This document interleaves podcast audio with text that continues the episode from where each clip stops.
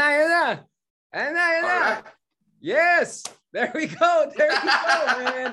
Woo! Alam mo na yung mga ano, marami nangyari sa QC kanina. Kaya naka-agree tayo just to play safe. Uniteam. Yeah, alam tayo. Mark, parang may bago na. Hindi may bago na. Sabi ko nga, yung damit natin pang nagsisignify ng may yung pink, isa. May green. Yung blue tsaka green. Yeah. Yung bago ngayon, yung isa. Yan ang Manchurian, ano daw, tandem, sabi nila. Gusto, Sarah, yun daw ang bago ngayon. Okay. Speaking of Manchurian and history and all of that, today, meron tayong very special guest. No, I would say he's definitely the pioneer of, at least among yung mga mas bata na Philippine intellectuals. Baka may magtas ng kilay. Just to be very clear, dun sa mga peers natin, yes. I would say that definitely Xiao Chua is the pioneer in terms of reaching out to the public, at ginagawa niya talaga yung ating kasaysayan na buhay at relatable sa taong bayan sa napakagaling niyang Tagalog. No? Nakakaingit po yung kanyang Tagalog pag naitinig ako. Nosebleed daw sa Tagalog niya. So thank you so much, Xiao. Professor Chua, for joining us today. Of course, we were good colleagues also back in the days in La Salle. And of course, yes, we kind of are entwined in one way or another. Thank you so much, Professor Chua, for joining us. I'll call you na Xiao. Okay. Makasaysayang araw at gabi sa inyo, no? Richard at Mark at sa lahat ng ating mga nakikinig. No? Ano lang huwag kang maingit sa Filipino ko kasi si Rosana Roses, nung na-meet ko, sabi niya ganyan, kilala kita. Oo, bunol ka nga sa R. Napansin niya. Oo. Okay lang yun. Okay. At least nakikinig siya. So, ayan. Okay. Shout out kay Osang. Maganda yan. Ma'am Rosana Roses. I love you. Rosana Roses. Magandang opening po yan. Magandang simula yan. As much as ikaw ay isang pioneer, of course, we want the younger, even younger generations, no? Lalo yung mga Gen Z at mga younger millennials, to a little bit get to know about you before tayo getting to know about mga Talano family, Rizal. Ikaw muna ang pag-usapan namin. Can you please tell us a little bit about yourself? Kasi nakita ko meron kang name na Xiao Chua, tapos meron ka pang Amerikanong first name Chua or something. Diba? What's going on there? Well, I'm Michael Charleston Briones Chua. Yan ang talagang pangalan ko. No? Somewhere along the way, merong isang classmate ako nung grade 4 ako, ang pangalan niya Alvin Garcia. Pinagbaliktad niya yung aking apelyido. Chua, tapos ginawa niyang Chao.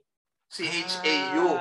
So, ginawa niyang Chao. So, after that, tinawag na akong Chao ng mga classmates ko.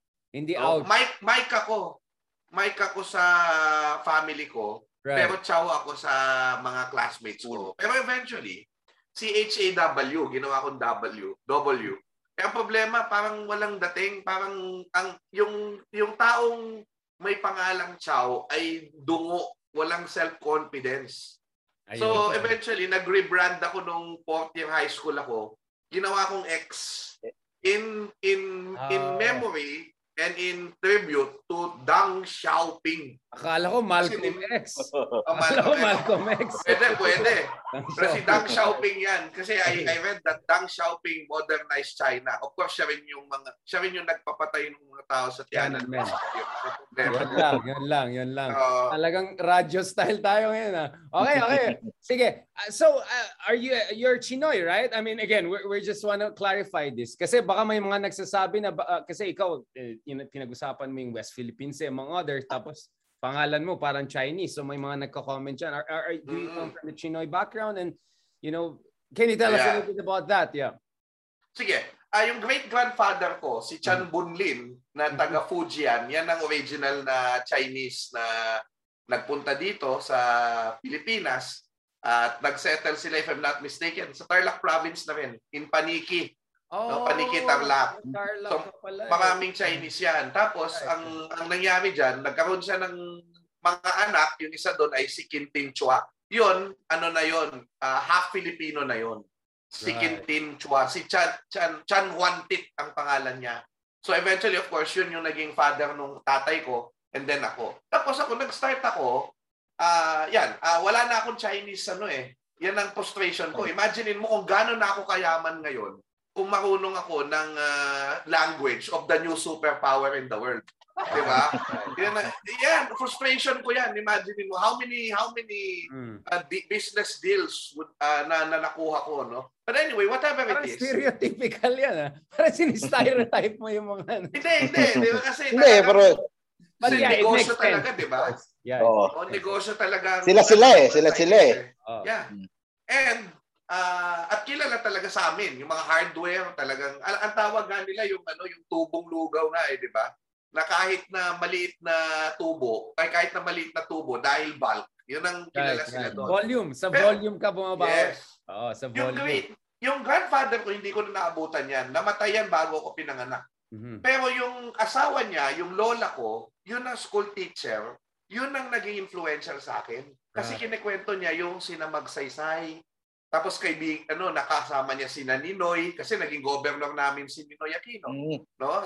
Kinikwento niya yung sina Cory Aquino, galit na galit siya kay Imelda Marcos at sa mga Marcoses kasi ang daming namatay niyang kaibigan at pati siya, no, ay aktivista noong panahon ng martial law. Yung lola niyo. Yung lola ko. Oh, yes. So ano siya, paning siya minsan kasi yun nahalala niya mga militar. So yun yung naging influence sa akin, kinekwento niya. So yung unang interest ko sa mga Marcoses, dahil naging bachelor's thesis ko at saka master's thesis ko, si Mrs. Imelda Marcos. No? MA thesis ko. Ang MA thesis ko ay yung governance of Metro Manila. So, kaya yung long-time fascination ko sa mga Marcoses, nagsimula yung sa grandmother ko at saka kay President Magsaysay. Yan ang Ninoy and Cory. So, eventually, yan yung the whole cabal. Yan yung naging specialization ko. Specialization meaning hindi ko alam lahat, no? Pero kumbaga yun yung naging object of study ko. Focus. So, Imeldetologist ka pala tsaka Corytologist. Corytologist, Ninoytologist. Actually kanina, kahapon, meron akong interview with Rita Gaddi, the famous Rita Gaddi. Right. Diba? So dalawa kami, diba? Siya, Marcos Camp siya nung unang panahon. Tapos ako. Ang daming nagme-message na tinitira nga ako. Hindi ako maniniwala dyan kasi puro Ninoy lang ang nasa isip niya. Kasi ako naman, confess na dilawan ako. Dilawan in the sense na yung naniniwala sa tyranny, naniniwala sa democracy, anti-tyranny, pro-human rights, di ba? Yung liberal democracy na tinatawag natin, na nakakatulong yan sa atin. Pero hindi ibig sabihin nun na hindi ako bulag dun sa kanilang mga shortcomings. Anyway, and then, of course, simulan ko lang ng konti kung bakit ako naging fascinated sa public history. No? Kasi yun ang, I think it's important na, kasi yun ang yun yung sinasabi mo na parang pioneer ako for this era. Which I will not, tatanggapin ko yun, ha? Yeah, but just for that. Yeah, sige, tanggapin mo. That's why nandito ka. Paki-explain, bakit ka nag-history? Bakit ka nagkasaysayan?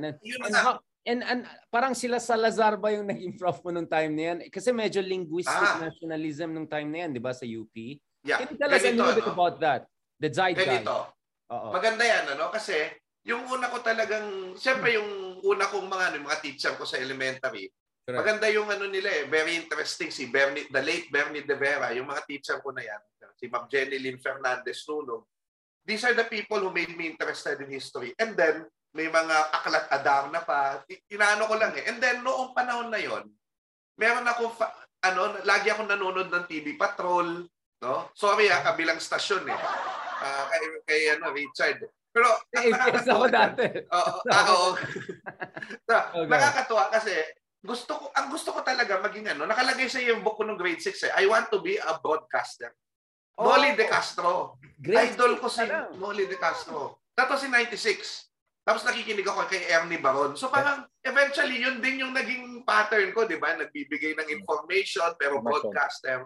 So, and then, grade 5 ako, nabasa ko si Ambeth Ocampo, Rizal Without the Overcoat. Right. Yung sabi mo, zeitgeist, yun ang sabi ko, ang cool ng trabaho niya. Ang cool. So, sabi ko, parang gusto kong maging katulad ni Ambeth Ocampo. And then, yung panahon na yon, Philippine Centennial. that was the heyday of historians eh. Oh, 'di ba? So 1990s meant to be. So pinapanood ko si Ambeth nung ina-annotate niya yung Philippine Centennial pa rin.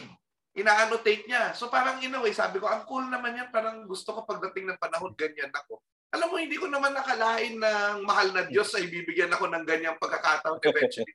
Ako na nga, Rizal Day, no, yung mga ganyan. And eto pa, no? Yung mga documentaries. Eh napakahalaga nung ginagawa mo, Richard, eh, yung mga little videos. Noon, mga long-playing videos yan na pinapalabas minsan sa television tapos ninanarrate ni Junie Gamboa. Yun. Diba, anong pumapasok sa isip natin? Uy, Mark Gamboa, baka ano kayo dyan, Mark? Diba? Jose Rizal. Mga ganon. So, yung cadence nung documentaries na kung paano binabasa ni Junie, ganun siya nagpe-play sa isip ko kahit pag nagtuturo ako. Correct. So yung batas militar siya din ang nagano. So parang wow, parang yung visual way of telling story, parang napaka-powerful. So eventually dahil nag-upkat ako and yung actually ang gusto ko sanang kunin ay mass communication. Oh, journalism. Oh, broadcasting or journalism. Oh, right. Kaso, quota course. Broadcom. Quota course. Oh, broadcom. Right. So sabi ko ganyan, kung ganun, ay quota course yan, eh gagawin ko na lang second choice yan. History yung if first choice ko. Tanggap ako sa history ngayon. So, eventually na, si Ambeth talagang kilala ko lang na historiador nung around that time, no? And then eventually, yun pala, 'di ba? At titindi rin ng taga-UP, 'di ba? Sina Zeus Salazar, although hindi ko na retired na si Zeus. Kaka-retire lang ni Zeus pagpasok ko eh. Oh, so hindi ko naabutan si Prof. Hindi ko naabutan si FB friend ko 'yan, the best 'yan. Yeah, tsaka Richard, buti na lang hindi ko naging teacher si Zeus. Mahirap po siyang kasama. Mahirap siyang teacher. Oo. Kaya naswertehan ko kasi si Zeus naging parang magkaibigan at tatay ko siya eventually. Parang gano'n, follower ang ko. That's what I know, right? Yeah, that's what I know. Yeah. So, yun, sina Milagros Guerrero, halimbawa, Jaime Veneracion, yan yung mga naging guru ko, Ricardo, at iba pa, sana hindi magtampo yung iba, pero love ko rin kayong lahat. And of course, eto na nga. At that time, I became, one day before my graduation, I was admitted to be part of the faculty of the Department of History UP. One day before my graduation. Oo, parang gagraduate ako bukas, natanggap ko yung balita na tanggap ako. Nag-apply ako eh. Nag-apply ka talaga. Gusto mo talaga maging guro. So, yes. Yun na. Parang sabi ko nga, hanggat gusto ko ng UP, doon ako. No? Of course, ibang kwento na lang yun kung bakit ako nawala doon. Ano? Pero, kontotin natin yan. Pero mamaya na lang. Mamaya ito. Nakakatawa ito kasi. When the reporters are coming, this was around 2005. Correct. When the reporters are coming in the faculty center, the nasunog na faculty center ng UP. Alam mo, Richard, nahirap yung mga reporter na humanap ng gusto ng i-interviewin. Kasi apparently, hindi masyadong... ganito yan eh. Eventually, nalaman ko bakit.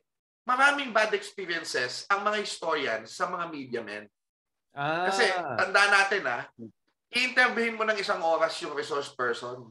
Right. Tapos ang ilalagay lang 15 seconds. Less pa. Oh. Diba? Tapos ang ilalagay nila yung pinakapangit mong sinabi. Puti pa 15 seconds. Meron diba? Pa rin. Oo. Diba, wala eh. Diba? Tapos yung pinakapangit mong sinabi. Pagkatapos nun, yung pinakamaganda mong sinabi, yun ang sinabi nila. Diba? So, I tell you. So, ganyan, may mga masama silang experience. So, walang nagpapa-interview. So, sabi ko, pag minsan nung may dumating, pwede bang ako na lang ang interviewin? Tapos, about the Marcoses. As in, sinabi mo talaga. Sir, ako na lang interviewin nyo.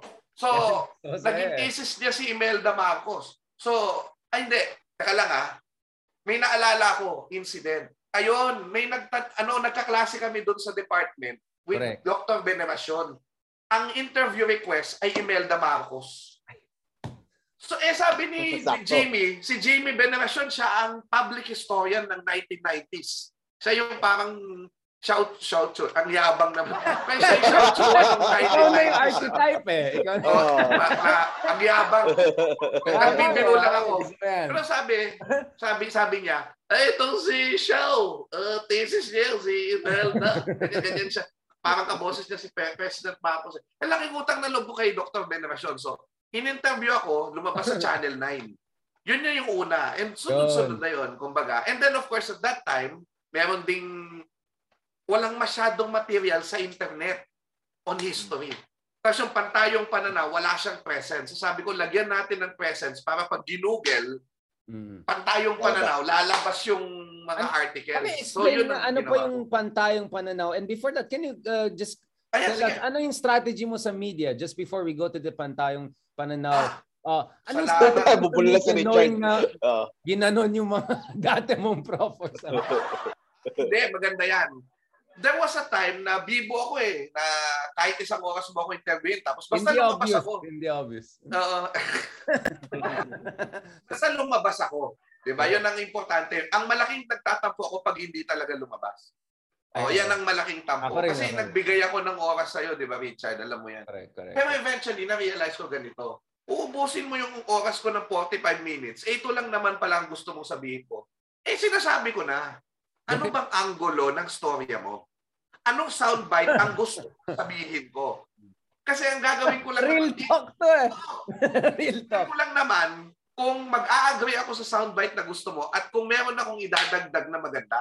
Yun na yun. Para akin yun talaga siya. Correct. Diba? Wag na tayong mag-aksaya ng ano, diba? May interview mo ako kahit 5 minutes, umuwi ka, i-edit mo yan, diba?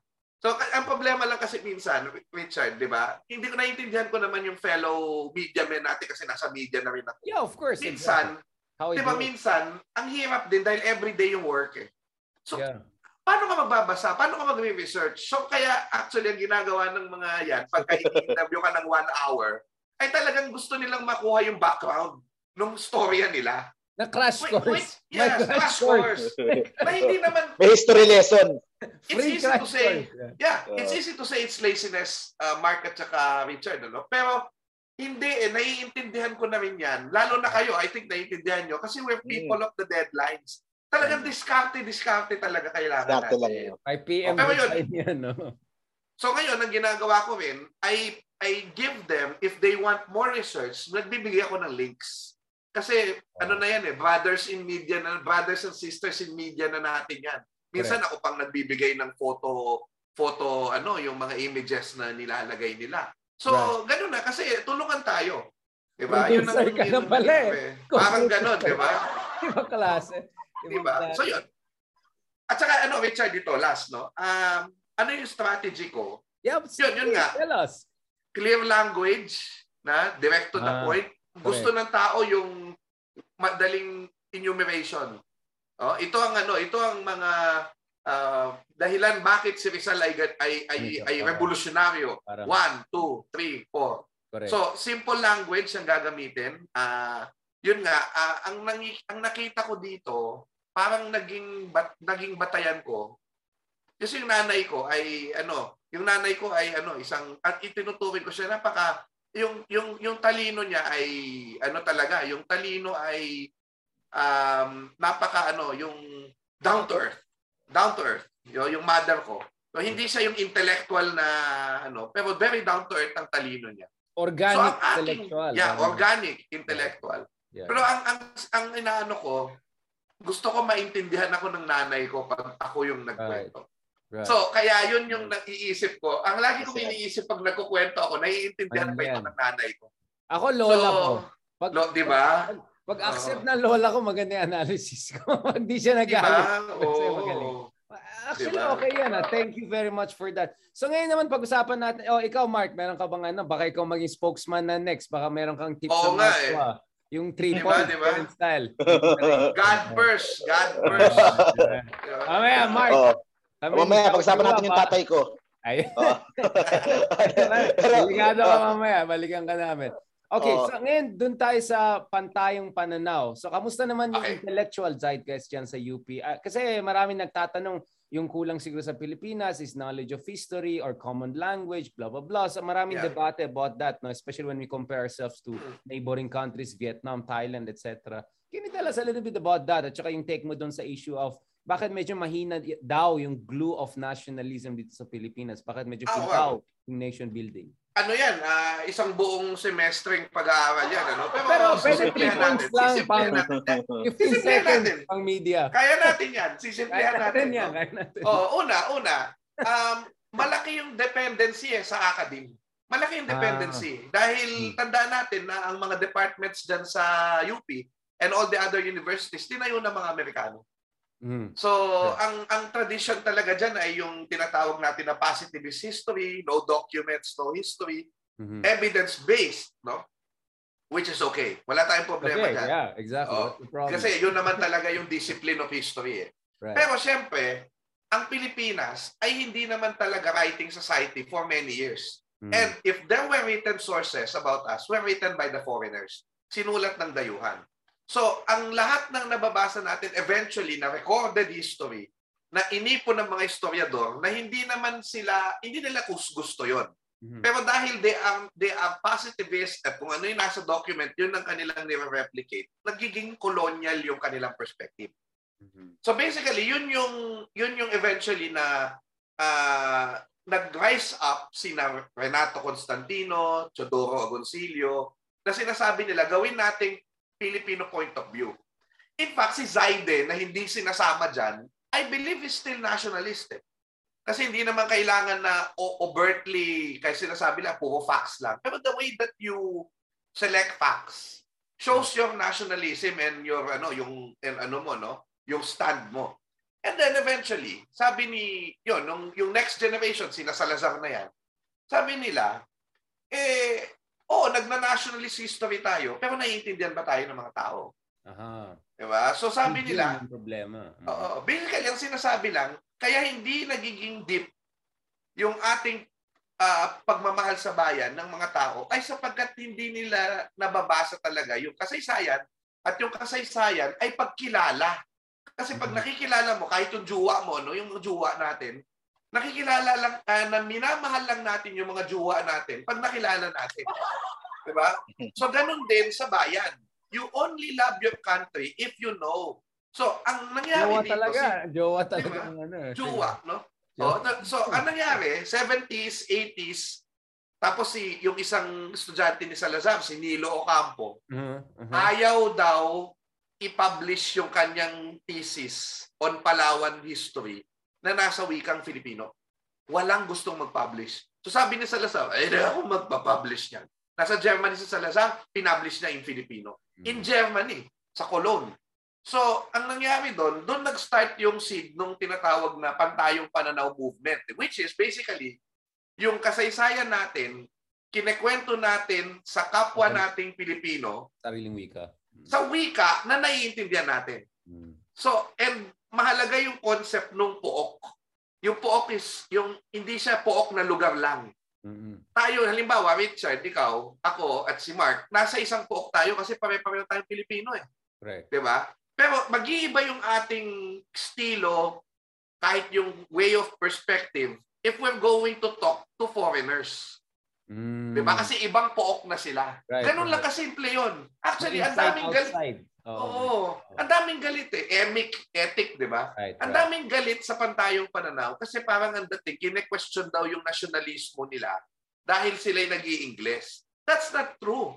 We're only saying, Ingles yan ah, we're only saying if we want to reach people, the common people, the ordinary, yung Pilipino, kailangan kausapin sila sa wika nila. Ganun lang kasimple yun. We're not questioning your nationalism.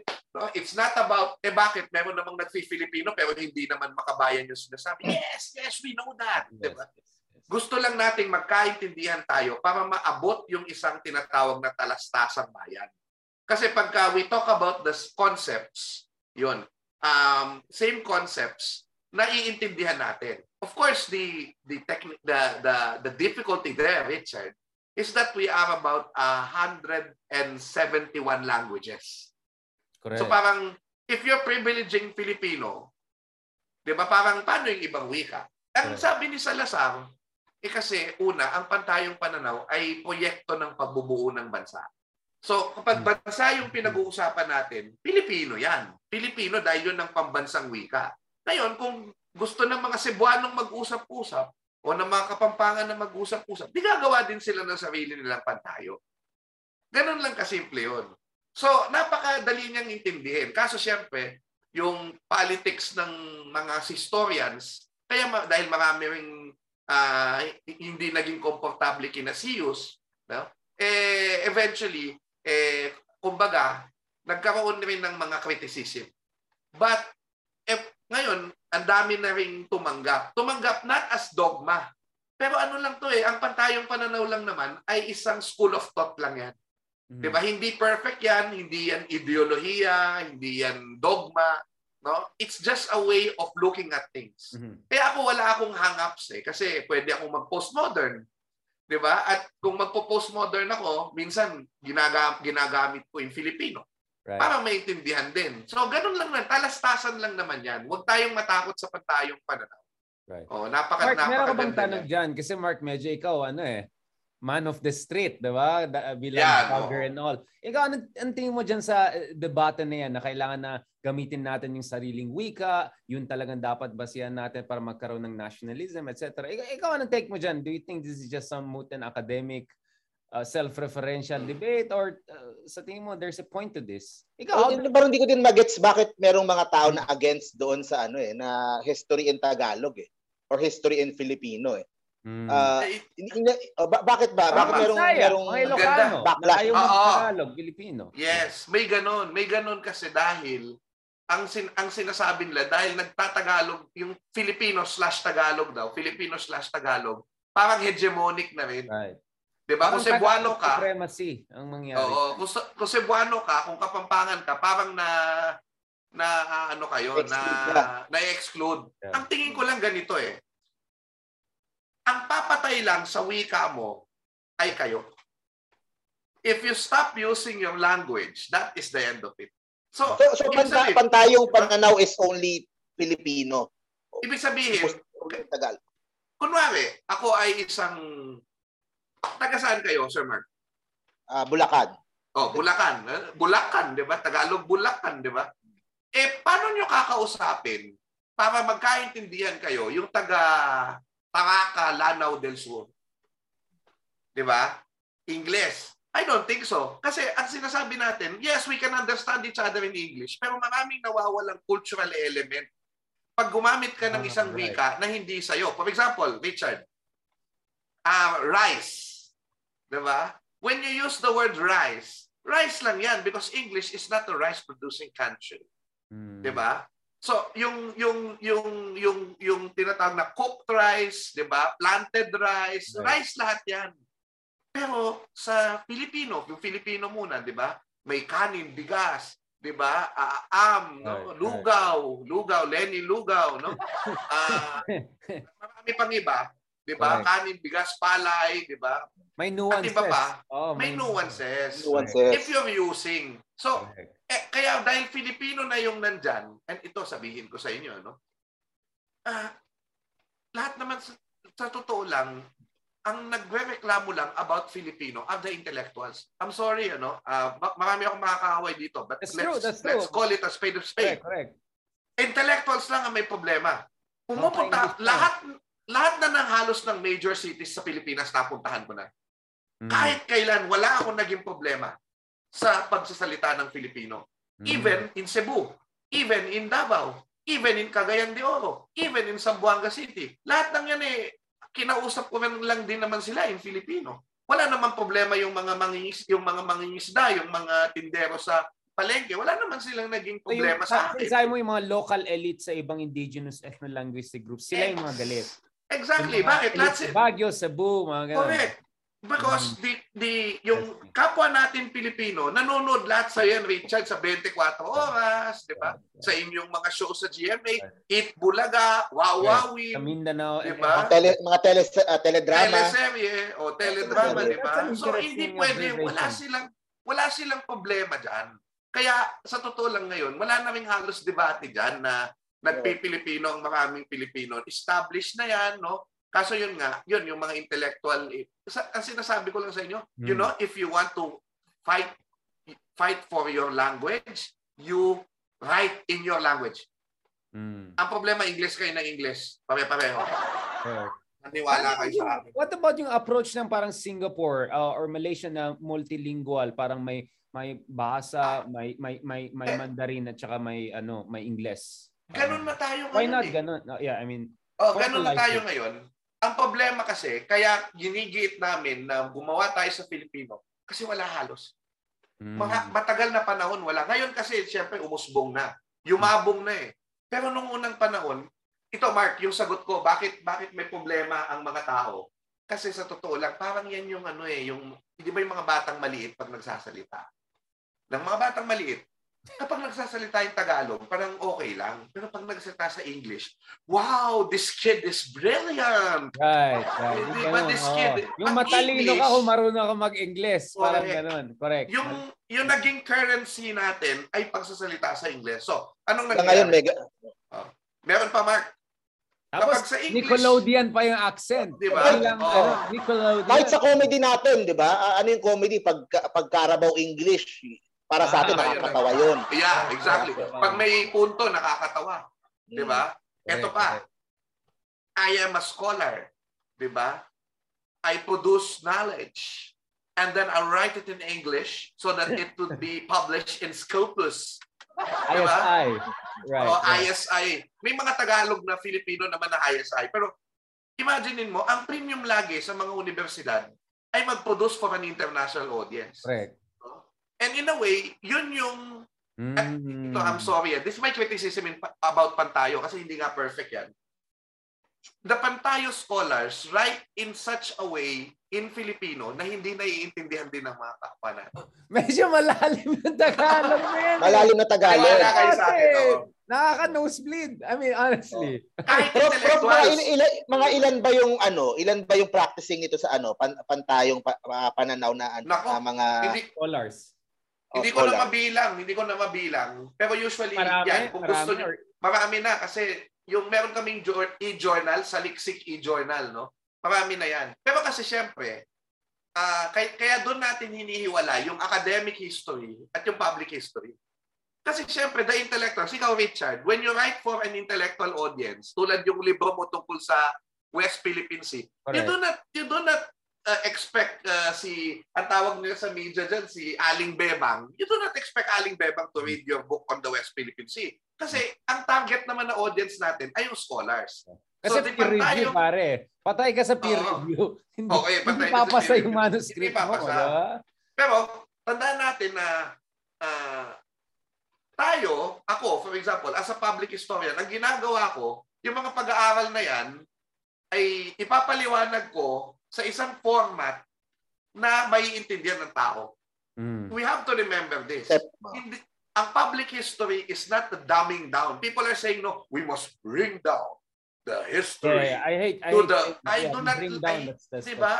that word eh. Yeah. So, inilalapit natin. Correct. We are bringing history closer to the people. Yeah. Relatable. Such a way na relatable, hindi watered down. Correct. Yun ang susunod na tanong ko, Prof. Diba? Kung ilan kayo dyan, tapos ilan sa inyo ang may TikTok tsaka YouTube? Ayan. Ikaw may TikTok ka, di ba? Check ko. Nakikita ko yung TikTok. I follow your TikTok. Tapos yung YouTube nyo, nakita ko din. Ikaw nagsabi, di ba, Mark? Parang sinadjust mo sa akin, sabi niya, sinabi niya ata, uy, tingnan mo si Xiao Chua, may TikTok. Sinasabi ko yung sa akin eh. Yung gawin ni Richard sa kanya. Tama. Na pwede niyang kopyahin eh. Sa TikTok. May sasabihin ako sa iyo ah. Oh, sige. Sinukuan ko yung TikTok. After 20 videos. You know why? There's one reason. Last year yan eh. Kasi kahit wala akong Marcos content, minumura ako ng mga loyalista. Markado ka. Sabi ko ganito. Dilaw. May ano dyan ha. Sabihin ko lang, may option na sa TikTok na pwede mong kontrolin yung comment. Matagal na yun. Matagal na yun eh, na pwede mong tanggalin yung comment. For approval. So hindi sila. Kasama yung approve. Interesting na. Ang ano ko lang, parang sabi ko, una, parang useless eh. Parang nag-TikTok ka pa para lang maging one way lang. Mag-reg. Diba? Hindi, like, pwede namang per approval eh. So, approve mo lang yung hindi bastos. Diba? So, anyway. Na. Number two, sabi ko, baka too many platforms at wala naman akong assistant. Wala akong editors. Wala akong nag-upload. I'm the only one-man show, di ba, in this, social media. Kailangan mo ng Mark Gamboa. Tsaka kasi sa TikTok, ako din sumusuko din ako sa TikTok kasi walang kita. Oh, yan. Hindi YouTube na nakuha mo. Sa YouTube, prof, di ba, kahit murahin nila ako araw-araw, at least nanonood sila ng ads ko. Yun yung traffic. Actually, nagpapasalamat ako sa lahat ng loyalista sa pagmumura sa akin sa YouTube kasi kahit papaano, may pang-merienda po ako every month. Nagpapasalamat ako. I love you all. Ikaw eh, sa YouTube. May dilawan naman sa YouTube. Oo. So yun, yun ang sinasabi ko. Parang, yun din, baka too many, ang sabi nila yung spreading yourself too thinly. Parang ganun, parang you give everything. Sorry, last year November. Last year pa yung last. Diba? So sabi ko, mag-focus na lang ako sa Instagram. Ang dami na nito eh. Instagram, Facebook, YouTube. Correct. Yung Twitter nga parang ano na lang, nag-e-echo lang ng Instagram post ko yun eh. Correct. Pero yun na, yung tatlong yun. Instagram, Facebook, at saka YouTube. So yung Facebook, yun, prof, ano na din ah. Yung monetization, humahabol na din ah. Maganda na yung Facebook. Oo. Mas maganda na din yung at maganda na din yung ano, kaya kailangan pag-aralan natin yan. Pag-aralan ko pa yan kung paano ko i-activate yan eh. Pwede ba sa mga para yung mura pang ano na, pang buffet na ano yun, prof? Pwede bang ano yun? Ito parang tanong ko sa inyo. Pwede bang yun monetization ay sa mga personal accounts at hindi sa pages? Hindi. Okay lang maging page. Pages dapat, bro. Pages maging page. Oo, nag-start kasi ako sa account eh. Kaya hindi ko parang ayoko nang bitawan. Creator studio tapos pwede namang sabay or usually yung content sa YouTube yun din yung nasa Facebook. So isa ang gawa lang. Thank you sa tip, Mark. Hindi, kaya actually prof, after nung kahit gusto nyo libreng lessons lahat tuturo ko kasi to be honest, kailangan namin sa YouTube, kailangan namin sa Facebook. More like you. Correct. Na evidence-based, na talagang yung history talaga. So, siguro mamaya itatanong ko din sa inyo yung tingin nyo doon sa mga history according to TikTok. Mamaya. Balikan natin. Yun, ano lang I will invite people. Pantayong Pananaw ulit. Oo. Hello. Ayan. Invite ko lang yung people, Sir Richard, saglit, no? Na i-like o mag-subscribe sa aking YouTube channel. Kasi yan, may YouTube channel ako na regular yan na ina-upload ko yung aking mga short form and long form videos. No? Lalo na yung mga teachers, kailangan ng pambala yan eh sa kanilang klase. So yun, thank you rin sa aking, I think 27,000 na yung aking subscribers. Ano? So maraming salamat. Medyo malaki-laking followers mo doon, napansin ko. Awa ng Diyos. Kasi marami doon loyalist. Kasi post mo yung classics mo, di ba? So, can we go to the next one? Can we go to the next one? Paano ka pumasok dito sa public media historian thing? Kasi lalo yung mga ginawa mo sa yung show mo, Showtime. Yeah, Showtime. Showtime. Yeah, perfect. Yung mo nagamit. Okay. Yung Showtime. Pakisabi paano nabuo itong konsepto, how was the taping, ano yung mga kinover mo? Kasi ang dami mga episodes eh. Ang gandang tanong. Una sa lahat, kailangan i-root ko yan i-root ko muna yan dun sa kung paano ako nag-transition. Kasi yung una akong naging public historian sa television, either ini-interview ako, konting sinasabi na ilalabas, or yung puro trivial sa morning show, puro trivial yung tinatanong nila eh. Cute lang. Pa-cute yung memorabilia ko ng Ninoy, yun every year, at saka yung Cory memorabilia, mga lumang dyaryo, yun yung in-explain ko. So eventually, what happened was, in 2009, June yun, in-invite ako ng Channel 4. Classic ito, no? Si Freddy Abando. No? Writer niya si Rita Gaddi. Director niya si Ed Finlan. No? In-invite ako for a live interview, 1 hour. Wow. With another historian, si Sir Deviana. No? One hour yun. Noong doon nila nakita, may may counting flair. Tamang ito.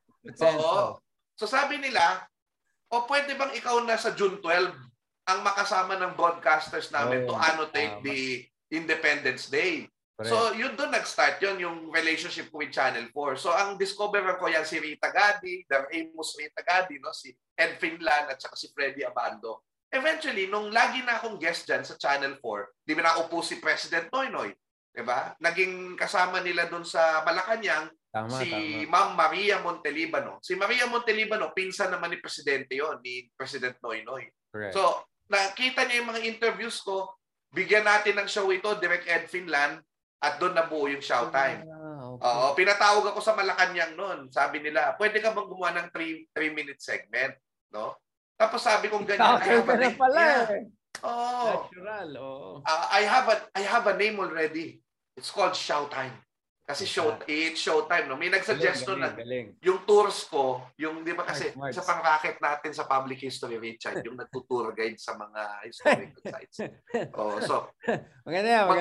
Di ba? So, magtutour tayo, Showtime. No? Sabi, eh yun, ginawa ko dun sa show ko, Showtime. Sabi nga ni Direk Ed, are you sure this is your title? Sabi niya, opo, sure ako kasi feeling ko magre-resonate. Apparently, nag-resonate nga. No? Correct. So, yan na yung parang brand ko, yung Showtime. And, yun na nga, ano yung formula dyan? Simple lang. 3 to 4 minute segment. No? 500 words na script yan. Kasi may teleprompter naman tayo, Richard. Okay. So, may teleprompter yon. So, ang ginagawa kong topic dyan, usually noon, kung ano yung anniversary. So, birthday ni Rizal. Rizal ang topic ko. Birthday ni Bonifacio. Bonifacio ang topic ko. Eh, eventually, naka 5.5 years, 2012, 2014, 2015, 2017. Naka 5.5 years, naging, 4.5 years. 4.5 years din ako. Ilang episodes bang ginawa mo in that time? Naging, 640. 600? So, 640. Wow. So, various episodes, parang sabi ko nga, Richard, at saka Mark, ito na yung legacy ko. Kung kung may magagawa pa ako, bonus na yon. Ito na yung legacy ko sa mga estudyante ng Pilipinas na meron silang reference na 3 minutes na lahat, ginajump pack ko yung important issues in 500 words. Mahirap yun. Correct. Yeah. Oh. Do you still have a copy of that, Prof? Yes. Opo. Nasa YouTube lang. Tapos, inano ko rin, dinownload ko lahat. No? And ito pa, no, yung nakakatuwa dyan, yung teachers can leave the information overload to me. Right. So that tulong na yon, eventually, pwede na silang magpalalim doon sa discussion. So after watching my video, they can ask questions. Pagpapalalim na yung gagawin. Opening dati, salvo ka. Opening salvo. Parang ganun. Kasi dati kailangan pang i-review eh. So magkukwento ulit yung teacher. So nakakapagod, di ba? So at ako, pag tinatamad na rin ako, piniplay ko na lang yung videos ko, no? Para ako rin naman yun eh. Pareho naman ako sa YouTube. Di na ako magpapagod sa class. By the way, Richard, yan ang nangyari ngayon eh, di ba? Sa pandemic. Nagka-online class, synchronous. So, ang nangyayari ngayon, maganda, nabawasan yung trabaho ko. Manunod muna sila ng Showtime, tapos papasok sila sa klase ko, mas pagpapalalim na yung gagawin. Parang warm up na sila. Yes. Mautak. But how did you prepare the episodes and all? Kasi gusto kong pag-usapan yan. Kasi kay Lord, di ba, Mark, kinausap natin siya. Sabi niya, hirap na hirap siya. Sabi niya, sa tingin niyo, madali gawin yan na nagpatawa para actually full effort yan. True. Pwede mo pa-explain doon sa mga tao na akala nila, pakit lang tayo, ay matalino yan. Basta kung ano-ano lang sinasabi niya.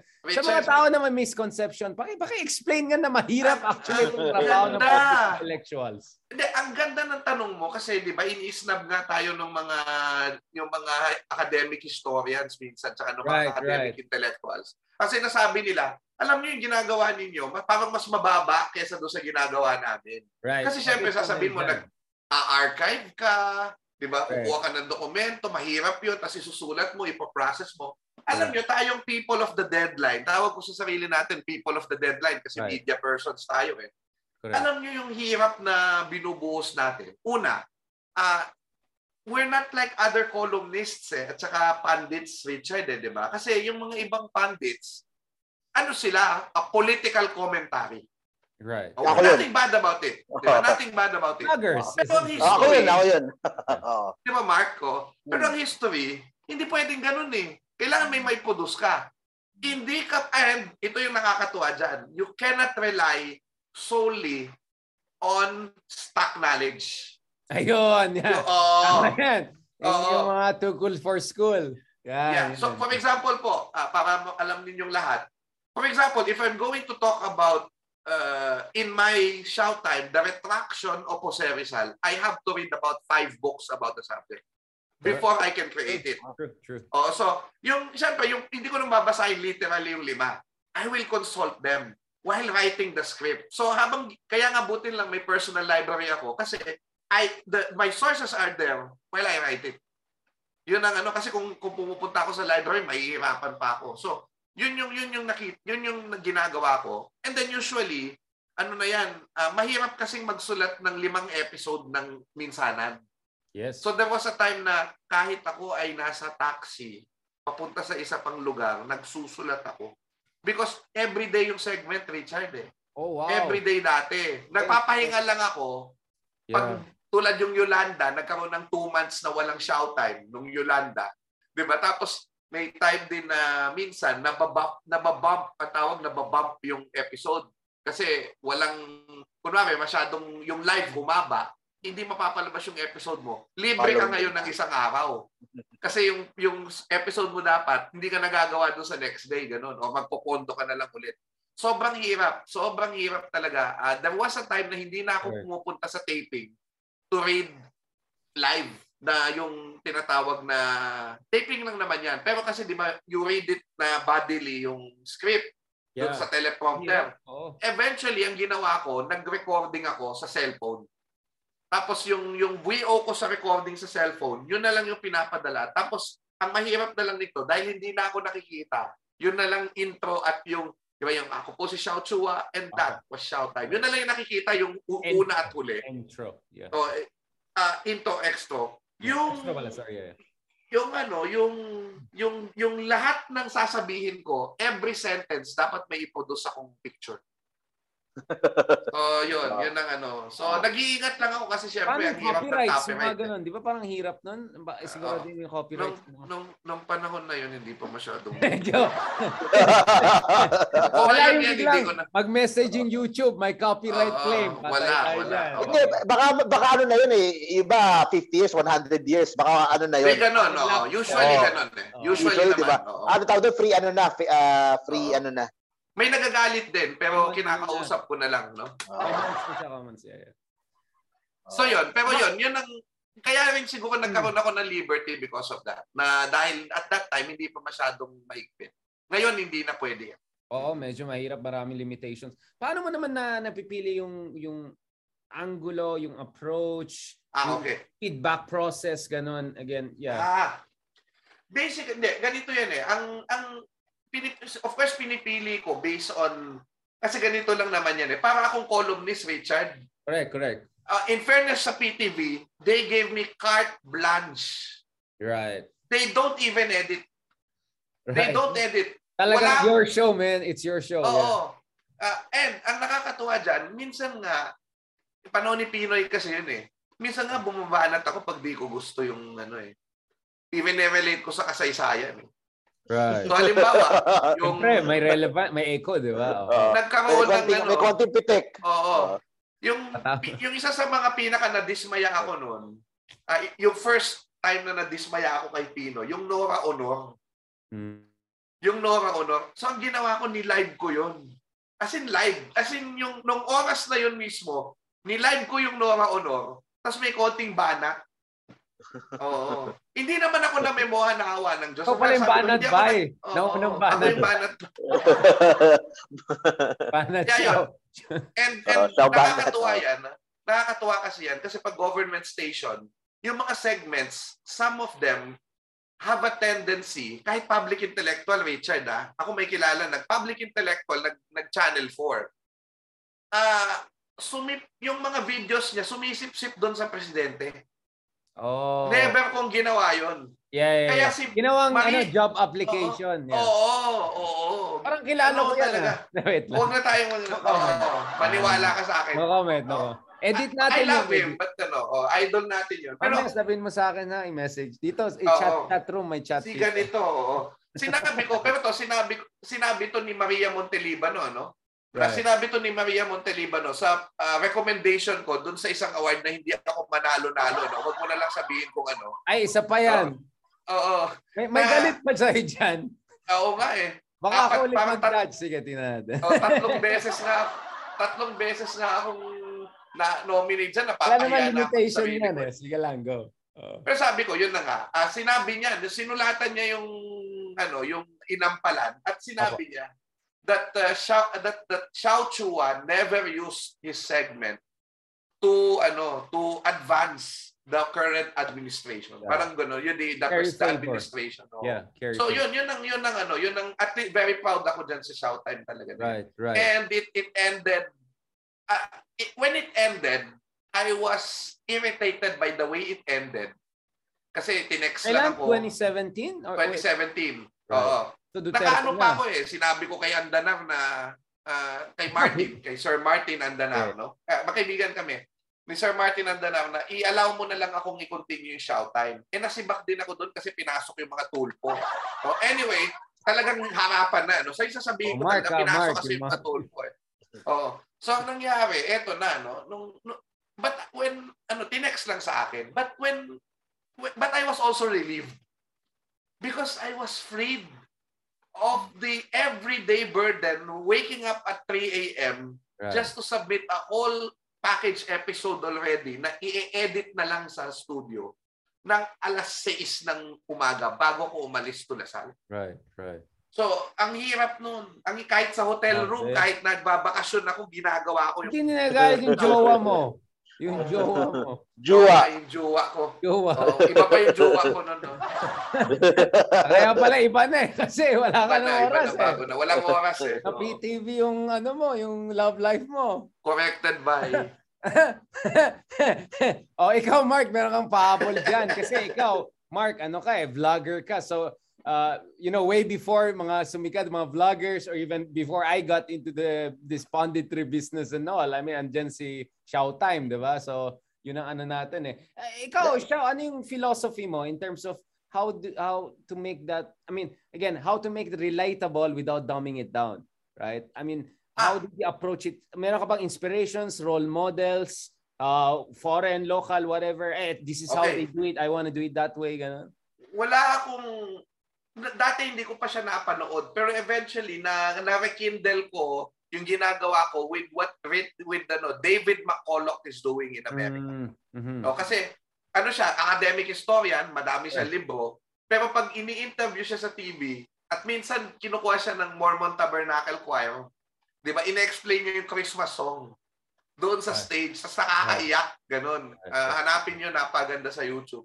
Sobrang magaling na ganun na public historians. Ang galing na. Yung wag kang matatakot na maging corny minsan. Oo, kasi sometimes meron tayong nag-hold back tayo. Pero tandaan natin that the public, kasi ganito yan eh. Ang daming intellectuals kasi sinasabi nila on the strength of their intellect and their research. Ito yung mahalaga. Bahala kayo kung paano nyo na yan titignan. Right. No, sinasabi lang nila. Pero ako, ang ginagawa ko kasi, ano yung point nung aking sinabi? Ano yung so, alam nyo na kung ano ang buhay ni Mariano Ponce. Hindi ako matatapos doon. Right. Sasabihin ko sa inyo, in the end, 2-3 sentences, right, bakit mahalaga yung buhay ni Mariano Ponce? Malaman. The so what part. Yeah, what, how, and so what. Diba? Yeah, so, you have to ask yung why. Why? Bakit? Parang kasi, di ba sabi nga ni Zeus Salazar, kasaysayan came from the word saysay. Diba? Saysay. May ambag. Kung may saysay. May ambag. May mahalaga. Kabuluhan. Kabuluhan. Kahulugan. Yes. Very good. So, kaya Mark at saka Richard. Correct. Pinipili ko yung topic ko kung ano ba yung may saysay. Correct. Diba? Ganun lang kasi kapag history minsan, nalulunod tayo sa facts. Well, in fact, hindi naman lahat ng facts na yon ay immediately relevant. Right. So, kaya ang isa ding magandang barometer, halimbawa, pag nagla-live ako minsan ano ba yung nangyayari ngayon? Tapos ano yung pwedeng i-relate sa nakaraan? Kasi ang basically ang maganda diyan, yung present day, sabi ni Benedetto Croce, the Italian philosopher and historian, all history is contemporary history. Yun nga yung sabi niya, yeah, exactly. We do not study the past for the past's sake. Right, no? Right. We always look at the past in the lens of what is Magsaysay today. Right. So yun ang ano natin. Kaya Richard, Go, Mark. Sorry.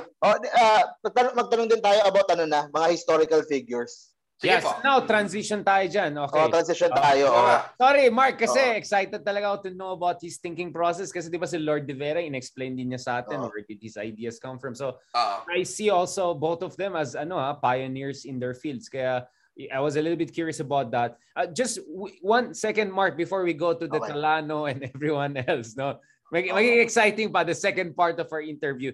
By the way, Xiao, how do you deal with this issue? Kasi, Mark, I want you to also understand this. Kasi one problem with people like us who are like one foot in the academe, teaching, etc., writing, etc., it's that minsan concerned kami pag dun sa mga publications namin or works namin in the public, anong magiging reaction ng mga colleagues namin if they're gonna look down at us or magiging... You know what I'm saying? Kasi of course, we're part of that community too, di ba? As much as you want to reach out to the public, academe ka di ba? Hindi na mawawala sa'yo yan, di ba? So ikaw, Xiao, how did you get around, I won't use the word haters, but people are skeptical or a little bit dismissive, ganon. Do you dismiss the dismissive people or do you just try to make it defensible enough so that whatever, at least I did my part. Tell me something about that. Ang ganda ng tanong, para ma-process ko rin yung naiisip ko, dealing with that kind of, kasi ganito yan. It's a reality, di ba? It's a reality. Public intellectuals, hindi masyadong na-appreciate nung ibang mga academic intellectuals. Especially sa Pilipinas, mahina pa yung culture natin ng public intellectuals. Wala pa tayo dyan, I would say. And remember, Richard, na in a way, nakasalalay din kasi sa aking academic career, which is different from my public career. Right, of course. Diba? Yung kabuhayan ko. Kasi nga, dahil sa public career ko, kinakain ng public career ko ang oras ko to finish my PhD. Kakaunti na lang ang isusulat ko sa dissertation ko. Hindi ko pa matapos taon na. Because I'm doing a lot of academic work. I have public work. No? Right. So anyway, whatever it is, how do I deal with it? No? Simple lang. Una, Richard, Mark, alam nyo to yung mga haters natin sa Facebook na random, hindi masakit Nasanay na tayo. Ako, 2014 lang siguro, 2015, medyo nasaktan ako. Pero after that, hindi na. Ang masakit talaga na tirada kapag galing sa kulig. Correct. Pag galing sa kulig. People who know better, people who know you, etc. Fellow historian, social scientist, ganun, etc. Ang nakakatuwa lang, walang publicly nag-confront sa akin. No, wala talaga. Wala akong naiisip ngayon. Takot sila . Yun ang problema. Yan. Maraming haters na yan. Maduwag yung mga yan Tell me in my face kung may issue ka, di ba? Diba? Isa pa. Ang nafe-feel ko lang minsan, at ito yung mas matindi than rebuke, public rebuke, ay yung parang hindi naman snobbery. Pero parang wala. You're really in a different plane. Kumbaga wala ka dun sa... Wala ka na dun sa circle.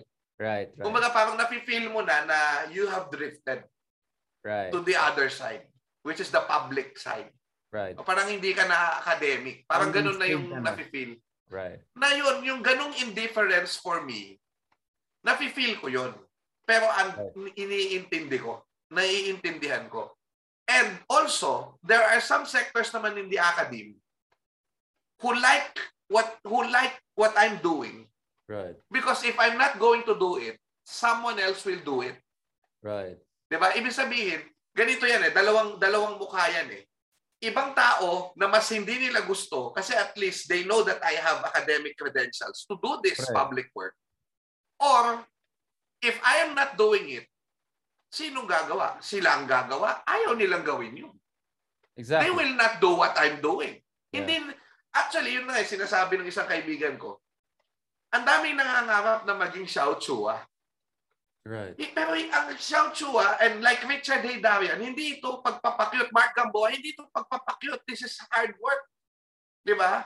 Tutulad nga ngayon, di ba? Oh, magpapahinga na lang tayo, Richard, di ba? Gumagawa pa tayo ng public work. Right. Di ba? So, yun ang ano. And minsan, of course, maganda. May monetary naman talaga yan minsan. Right. Di ba? It's never yan, commensurate to the amount of effort. No, the amount of effort. Yeah, tama. The amount of effort, professionalism, di ba? Pang ano lang to eh. Pang bayad ng bills lang to, Richard eh. Pang aircon lang yan eh. Pang aircon eh, oo. Enough ko nga yung aircon ko eh. Nagpa-fan na lang ako eh. Yan yung ano, tama ka. So, yun ang nakikita nila yun and they say, no, I rather have Xiao Chua do it than me. So, yeah, thank you sa lahat ng, ito yung gusto ko lang pasalamatan, lahat ng mga colleagues ko in the academy na nagpapakita sa akin ng appreciation na ginagawa ko to. Kasi sobrang laking, Richard, di ba? Tsaka Mark, sobrang laking, pag kinukudos ka nila, sobrang laking encouragement noon. Right. Kasi minsan hindi mo rin alam eh kung saan ka ba huhugot ng lakas pag napapagod ka na, pag ang dami mo ng haters, na minsan nakakatel ka pa rin minsan eh. Pero, yun, salamat sa lahat ng mga nakakaintindi at sa lahat ng suporta. Kaya nga, andito kami, di ba? Kaya nga, in-interview. Yes! Ano tayo eh? Dito yung soccer group. Dito yung, ano mo, oo. Okay. Inspiration, support. Kaya nga, we have to be strong together. And that's why love ko yan si Mark Gamboa. Kasi the previous time, may in-interview kami hanggang 11 PM. Wala na si Mark. Nasa campaign na. May tao pa sa likod niya. Oh, diba? Oh my goodness. Sino yan? Yung pala. Wala. Matutulog na sila from campaign. Kaya love na love ko yan si Mark. Eh. Siya pa yung nag-reach out sa akin back in the days. Ganun.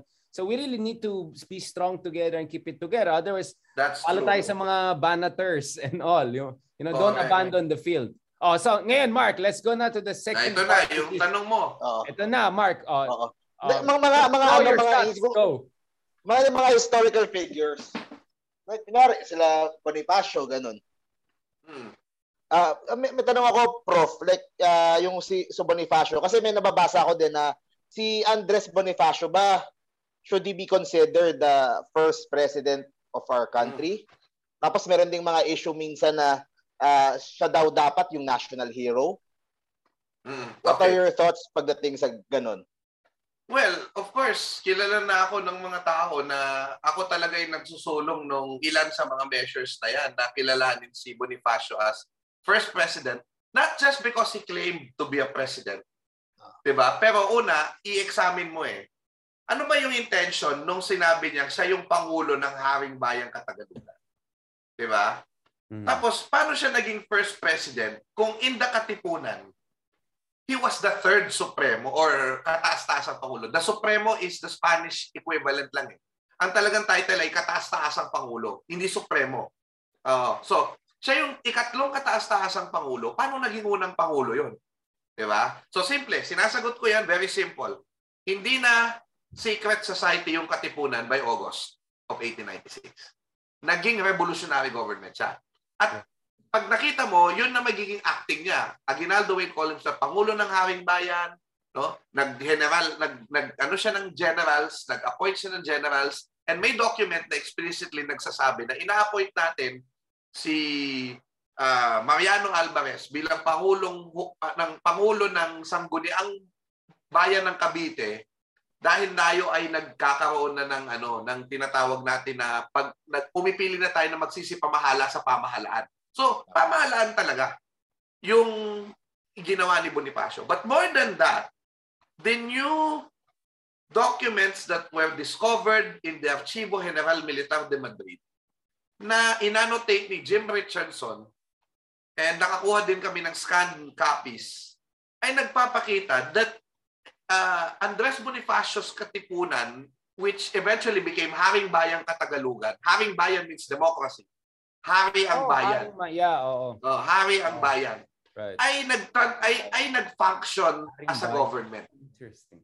So, nag-function, bakit? Nagbibigay sila ng marriage certificates, birth certificates, taxation, humingi ng taxation, may mga utos sila, atas to attack, may mga invitation to go to the council elections and results of council elections, may mga appointment of fiscals in various localities. So, nung nakita namin to, sabi, wow, this is a indication that they acted as a government, the first national revolutionary government. Kasi kung sasabihin mo, Aguinaldo was president, bakit siya naging president? He was president of the first Philippine Republic. 1899 na yan, Mark. Pero ang tanong ko dyan, okay, first Philippine Republic, 1899, bakit? Hindi ba siya president ng Biak-na-Bato Republic? Hindi ba siya president before the Biak-na-Bato Republic? President pa rin siya noon. But hindi natin sinasama doon sa official term niya. We are shortchanging him. But yun na nga, ang technicality doon, if you extend back his presidency to 1897, kanino ba niya nakuha yung presidency niya? Eh dito sa una. Doon sa Bonifacio. Diba? Pero, ito, ang last one. Yes. Break. Correct. Pero yung last na sinasabi ko dito, okay lang eh, okay na ako. Gawin na unang Pangulo si Aguinaldo nung unang Republika. Unang Republika. Diba? Unang Pangulo ng unang Republika. Okay ako. Pero si Bonifacio, ay pangulo ng Haring Bayan na mas nauna doon sa unang Republika. Lahat na lang sila una. Bakit? Manuel Quezon, unang pangulo ng Commonwealth. Ang sinasabi natin, wag natin pagsamasamahin yung listahan. Di ba kasi binibilang natin si Duterte, parang 16th president ba siya? Basta ganon. 16th president, tama. Pero sa totoo lang, dapat nagbibilang lang tayo ng presidente ng present republic, Pamrohas. Right. Oo. Bakit? Quezon was not a president of the Republic. Commonwealth. He was president of the Commonwealth. So hindi dapat siya counted. Oh, so hindi siya sovereign entity. Yes. US protectorate kasi tayo. Correct. Xiao, can I make it a little bit more Xiao style or more punditry? Siguro Mark, pwede, kasi ang inisip ko rin mamaya, pwede natin kuha ng snippets no, ala Joe Rogan. Kasi I'm sure there are people who don't want to go 2 hours but they want to get snippets.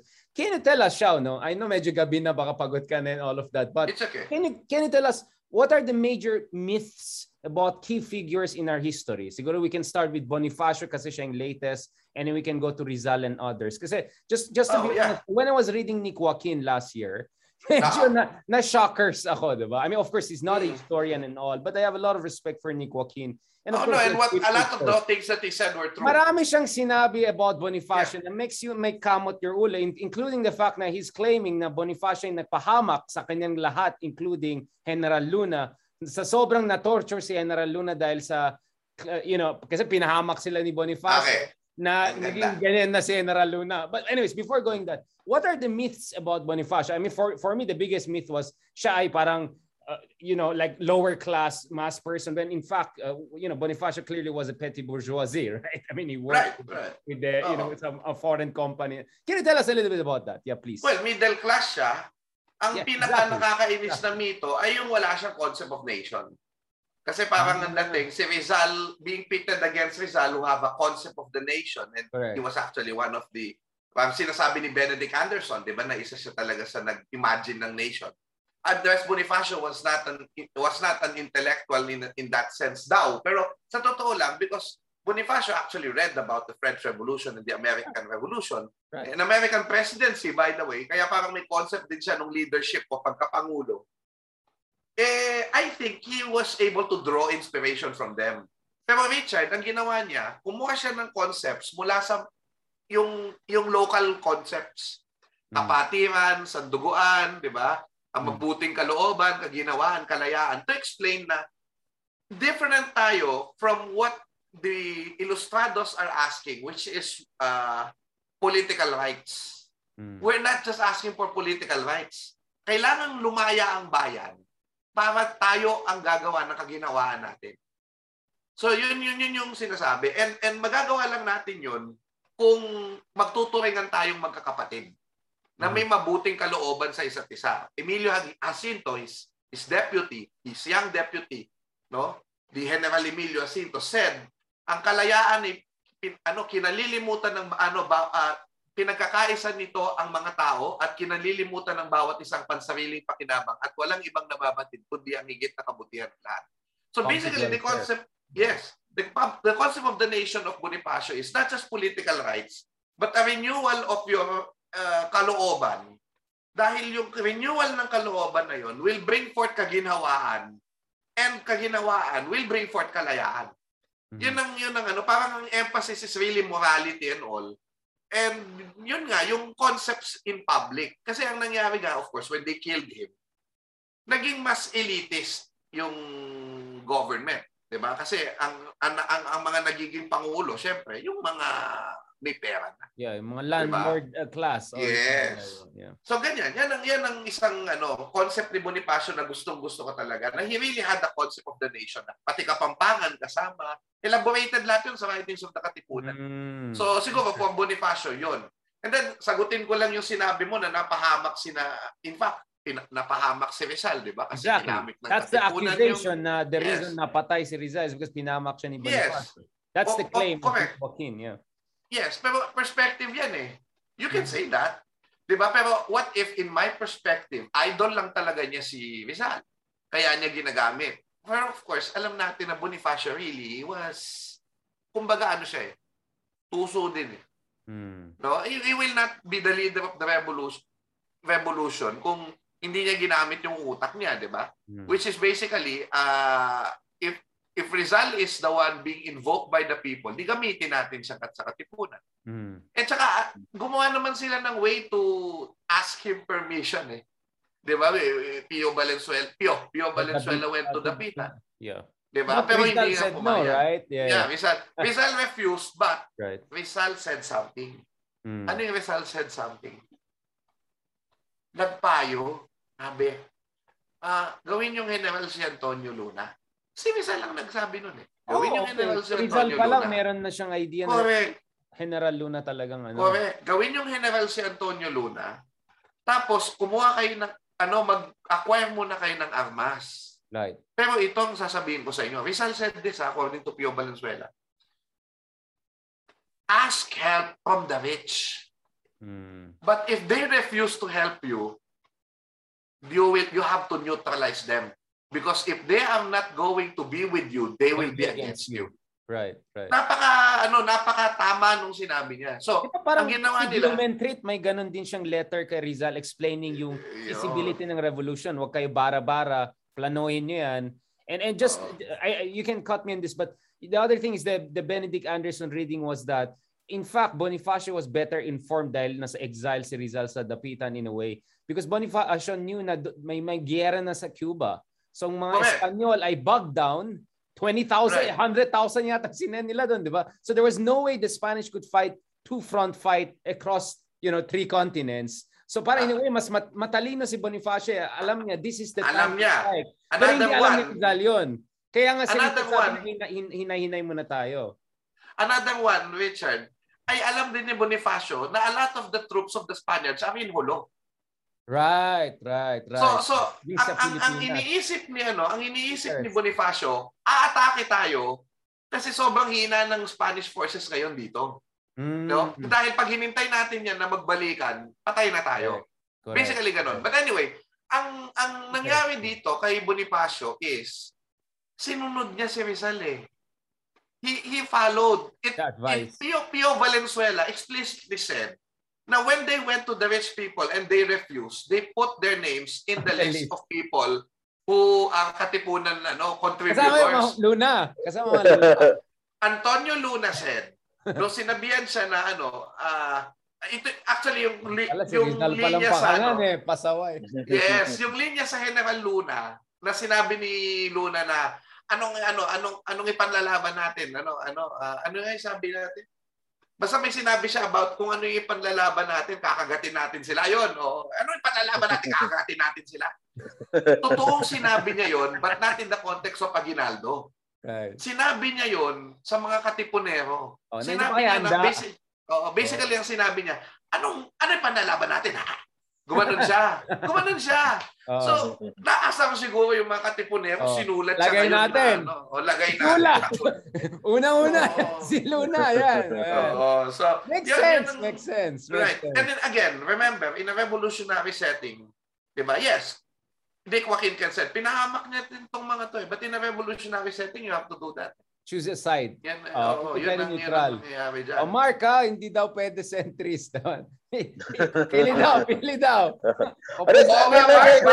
Mark, bakit naman ganun? Baka yun ang tanong ko sa'yo. Bakit naman ganun? Bakit niya nililigawan yung mga tuterte? Ano nangyari?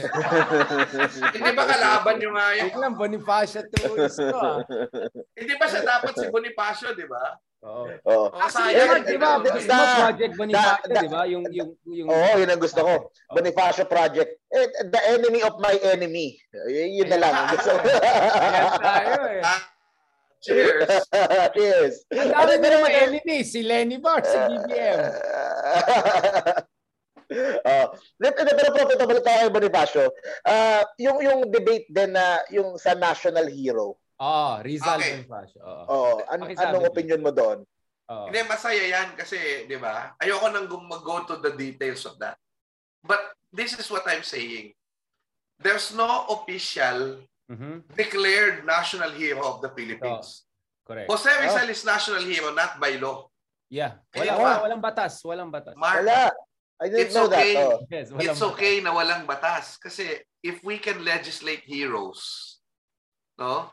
Magulat ka na lang yung idol ni Richard maging bayani na ng official national hero. Diba? Yung inilibing natin sa libingan ng mga bayani, diba? Okay. Inilibing na nga doon, naging declared national hero pa. Diba dati merong sinasabi na sila Marti, ganun? Sila Jose Marti, Simon Bolivar, hindi ba legislated na yan sa mga bansa nila? That I do not know. Pero kasi Rizal... Kasi yung parallel yung tinitignan ko, na parang doon sa mga parang similar sa atin, mga Creole, mga anti-Spanish. Sila parang unquestionable na si Jose Marti at si Bolivar. Pero parang si Rizal may mga nagko-question pa ng kanyang heroism, which really irritates me. Really irritates me. Ito ka. Si Rihanna nga. Declared national hero ng Barbados. Hindi ba recently? Barbados na ba yun? Yan yung naging republic. Ano nag-declare na independence? US Republic na sila, di ba? US Republic. Ay, tama yan. Tama yan, si Rihanna. Go. Tama. Sige, basta Rihanna. Ang hatake ng ano. Diamond. Diamond in the sky. Di ba? But basically, ganito lang yan eh. Only girl. Rizal is the national hero because of public acclamation. Public acclamation. Siyang lagi in-invoke ng bayan eh. Correct. Even Bonifacio invoke him. Even Aguinaldo invoke him.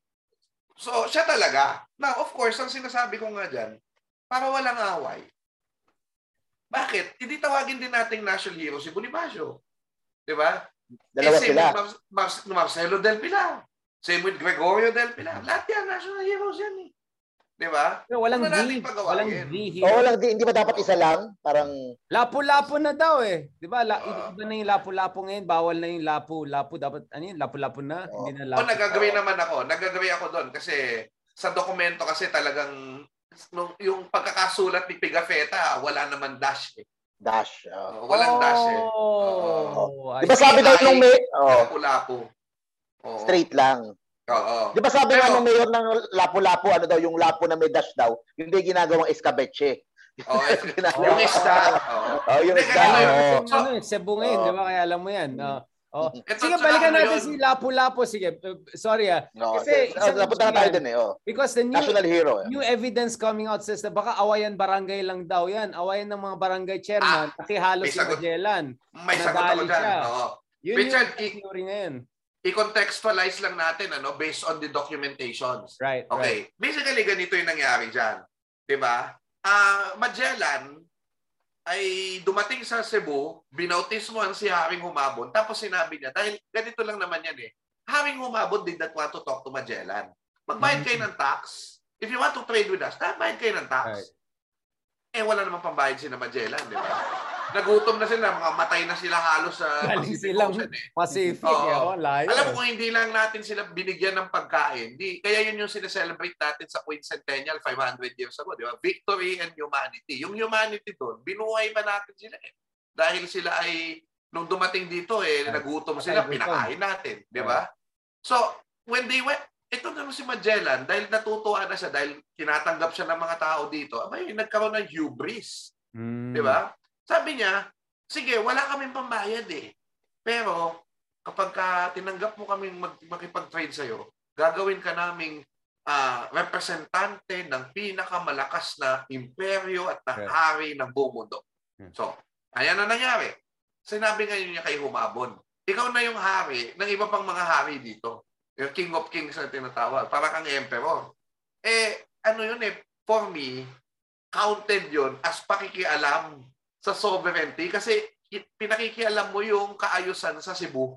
Right. Which of course, ganito, there's one non-Pigafetta primary source. Kasi merong ibang nagsabi, yung mga ibang part ng Magellan Expedition ng kwento. Si Antonio Pigafetta, yun yung historian na kasama ni Magellan na siya yung task niya magsulat nung kasi kaya naman nag-adventure yan para masulat sila sa history.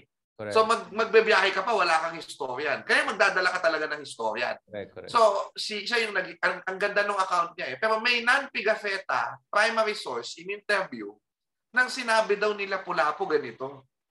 Oh, si Magellan ay tatanggapin ko. Pero hindi ko siya, pero yung Humabon na yan, hindi ko tatanggapin yan. Kasi kaya naman pumunta si Magellan doon so that he can reinforce the King of Kings arrangement. Kasi basically ang sinasabi, kung sabi ni Magellan, kung dahil ikaw ay kakampi namin, lahat ng kaaway mo ay kaaway din namin. Kaya pagtatanggol ka namin, yan ang bluff niya eh. To get the products, nag-bluff na ganun si Bolero. Si Magellan. Bolero. Oo, yun yung kanyang baraha, diplomatic card. So, diba? Paano pala sila nag-uusap? I mean, I'm absolutely sure no one was speaking Portuguese, Spanish there or like can you tell us about that? What about the language? Ang ganda. Sorry. Okay. The problem is walang nakakaalam even the expedition how to speak Waray and how to speak Cebuano. Wala. Okay. But the local chiefs know how to speak Malay. Bahasa. Bahasa. Yung Malay, Old Malay. Right. And Old Malay ay sinasalita nung isang slave of Magellan from Malacca. He is not a Filipino. Hindi siya Pinoy. He came from Malacca. He knows Bahasa. Malaysia. Old Malay. I'm not sure. Hindi ko linguist kaya hindi ko masabi bahasa siya. Namit niya yung Portuguese. So, may marunong siya. Corrected by. So, ang nangyari ngayon, at first, when the people of Samar came to them, wala talaga nagkaintindihan. Nagkainan lang sila. They just ate and, di ba? Sarap. Yan. Pero nung tumating siya doon sa second place, which is Mazawa, si Enrique, which is the slave, Enrique of Malacca, or Enrique the Black, no? Ay nakipag-usap doon sa chief, nagkaintindihan because they know how to speak Malay. Malay is the lingua franca or trade of the whole Southeast Asia. Right. So kaya marunong sila. So doon sila, yun yung pag-uusap nila. So ang nangyari doon, what happened was Magellan was actually a victim of a local, tama yung sinabi mo, parang local politics na hipit siya doon. Away barangay. Barangay chairman. Ang lusot, hindi talaga for freedom. Pero ang lusot ko dyan, yung sovereignty pa rin yung pinakialaman. Correct, kasi pinapakialaman yung social system nila. Correct. Yung political setup. Pre-existing order. Ginugulo ni Magellan ngayon. So kaya for freedom pa rin siya. And ito yung huling argument about national hero si Lapu-Lapu. Kasi Cebuano naman yan eh. O una, Cebu is part of the Philippines. Kaya dapat may national hero Cebuano. Pangalawa, if you're going to look at the writings of Juan Luna, Jose Rizal, Emilio Jacinto, the Declaration of Independence, June 12, 1898, ini-invoke nilang lahat si Lapu-Lapu. Right. So he was the inspiration. Correct. Yun. Because bakit sa inspiration?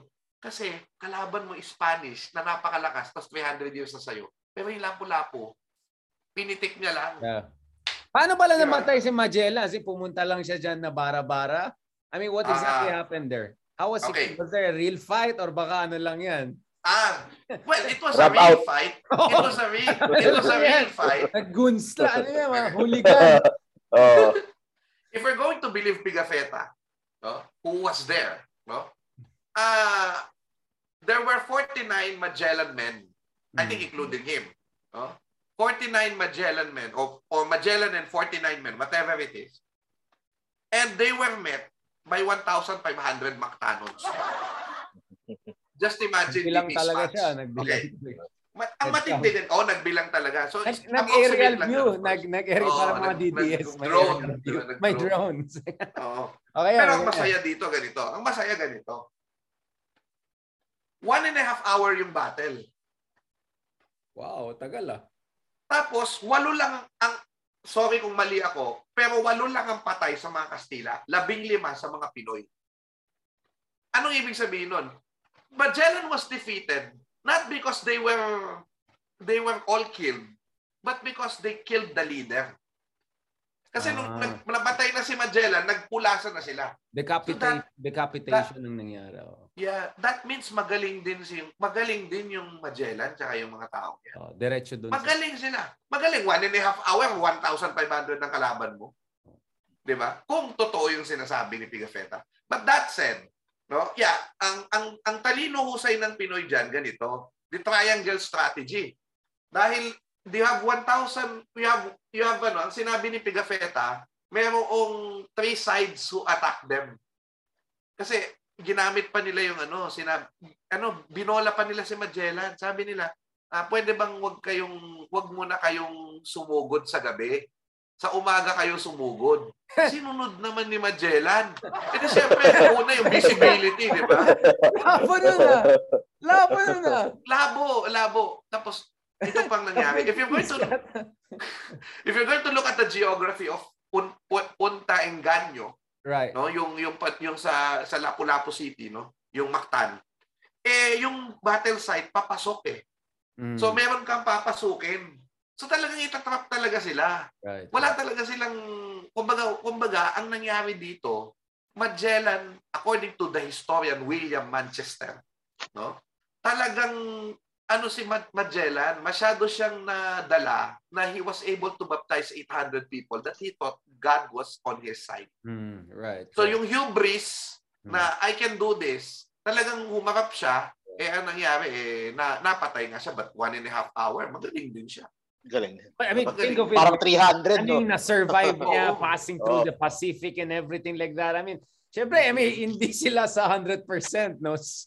Yeah. Grabe yung dinaanan niya by the time na dumating siya sa Pilipinas. But by the way, paano yung mga nagsasabi na Muslim daw si Lapu-Lapu? Okay. By the time, baka umabot ng Islam sa area na yan? Yan. So, mito din yan. Language or something like that. No, mito yan because if you're going to look at the Pigafetta account of the peoples of Cebu, kumakain sila ng baboy. And that is impossible if they were Muslim. No. Oo, tapos ang lakas mag-alak. Yung sinabi nga ni Pigafetta na hindi nalalasing itong mga ito, bakit hindi sila nalalasing? Pagan animist sila. Animist. Oh, yes. So yung old religion ng Pinoy, yung mga anito. Folklore animist, yeah. Okay. At saka sila they are painted. What do you mean painted? Pintado. Bawal yan sa Islam. Bawal yan sa Islam. Okay. Bawal sa Islam yan. So, kasi nakita ko, I don't know where. Was it in PNP Academy or somewhere na parang dun sa baba nilagay na Muslim chief or something like that? I was like, oh, okay. At saka yung si Senator Bongo. Siya yung naging main speaker doon sa doon sa Queen Centennial. Siyang nag-claim. Siyang nagsabi na Muslim eh. Oh, pero may kinote siyang writer. So lusot siya doon. Ayon sa writer na ganito. So may attribution siya. May attribution siya. In fairness, magaling yung staff ni Bong G. Alright, okay. And of course, Richard, Richard. May strategizing na yun kasi we all know that it is not true, di ba? Pero when he appropriated that Lapu-Lapu was a Moro, alam mo na yung nililigawan niya yung Muslim. Of course Mindanao, diba? Solid South, alam mo na yan eh. Solid South yan, although wala na siya sa eksena, so pwede natin pag-usapan yan. So what do you think generally about this Rizal versus Bonifacio debate na galing sa Diliman, di ba? Yun yung Diliman consensus, sabi ni Leloy, di ba? Yung isa pang kaibigan natin na historian. Oh. Yun yung binabash niya na Diliman consensus where kung saan si Bonifacio has been put on an altar and Rizal has been dismissed as an American construction. So generally, anong take mo dyan? Kasi ako, for me, it's the shield and the sword idea. You need both Malcolm X and Martin Luther King for this to work. So for me, they're the shield and the sword for me. Yeah. Well, you have to understand that the 1960s, when all of this debate happened, was a time of ferment. Eh. Siyempre, the radicals wanted to put Rizal up. No? Para... Dahil, sorry, Bonifacio up. Kasi parang ikino-connect nila yung pagiging revolutionary ni Bonifacio doon sa ferment of the times. Medyo na, di ba, kay Renato Constantino, we do not need Rizal now. Rizal is not the hero that we need today. Di ba? Hmm. So, yun yung dating. Pero alam nyo, noon yun. Parang napansin ko rin sa Diliman yan. Sorry, to be honest. I see echoes of that until recently. I mean, nung nag-aaral ako sa Diliman, andun pa rin yung bashing of Rizal. And when I came out, andun yung bashing Rizal. I'll not name names, but there's a very big blogger. Very, very big blogger. I'm sure kilala ni Mark. Na meron siyang parang patama na, ikaw Richard, at you're a Rizal, but I'm true Bonifacio. Ako talagang galing sa street. At of course, now siya yung pinaka-biggest political blogger in the country, at least by basis of you can guess who yan, but let's not get there. But so ipapalit ko, itatrade ko yung political pundit na mamaya. I-chatroom natin yan. Pero get kasi na yan. Alam na this. No, pero the younger ones like us, wala na kaming hang up sa ganyan. You know why? Because there's a major publication made by Floro Kibuyen called A Nation Aborted, which basically says, di ba, yung Rizal as an American creation was actually a, ano yun eh, pambabalahura dun sa totoong legacy ni Rizal. Yung ginawa ng mga Amerikano. So, Rizal was not totally against the revolution.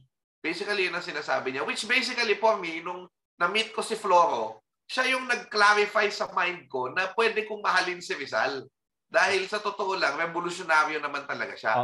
Di ba? Pero yun nga, medyo mautak, planado, right timing. Yung Blumentritt letter was, I think, very sensible. Helped me to understand where Rizal was. He was an intellectual eh.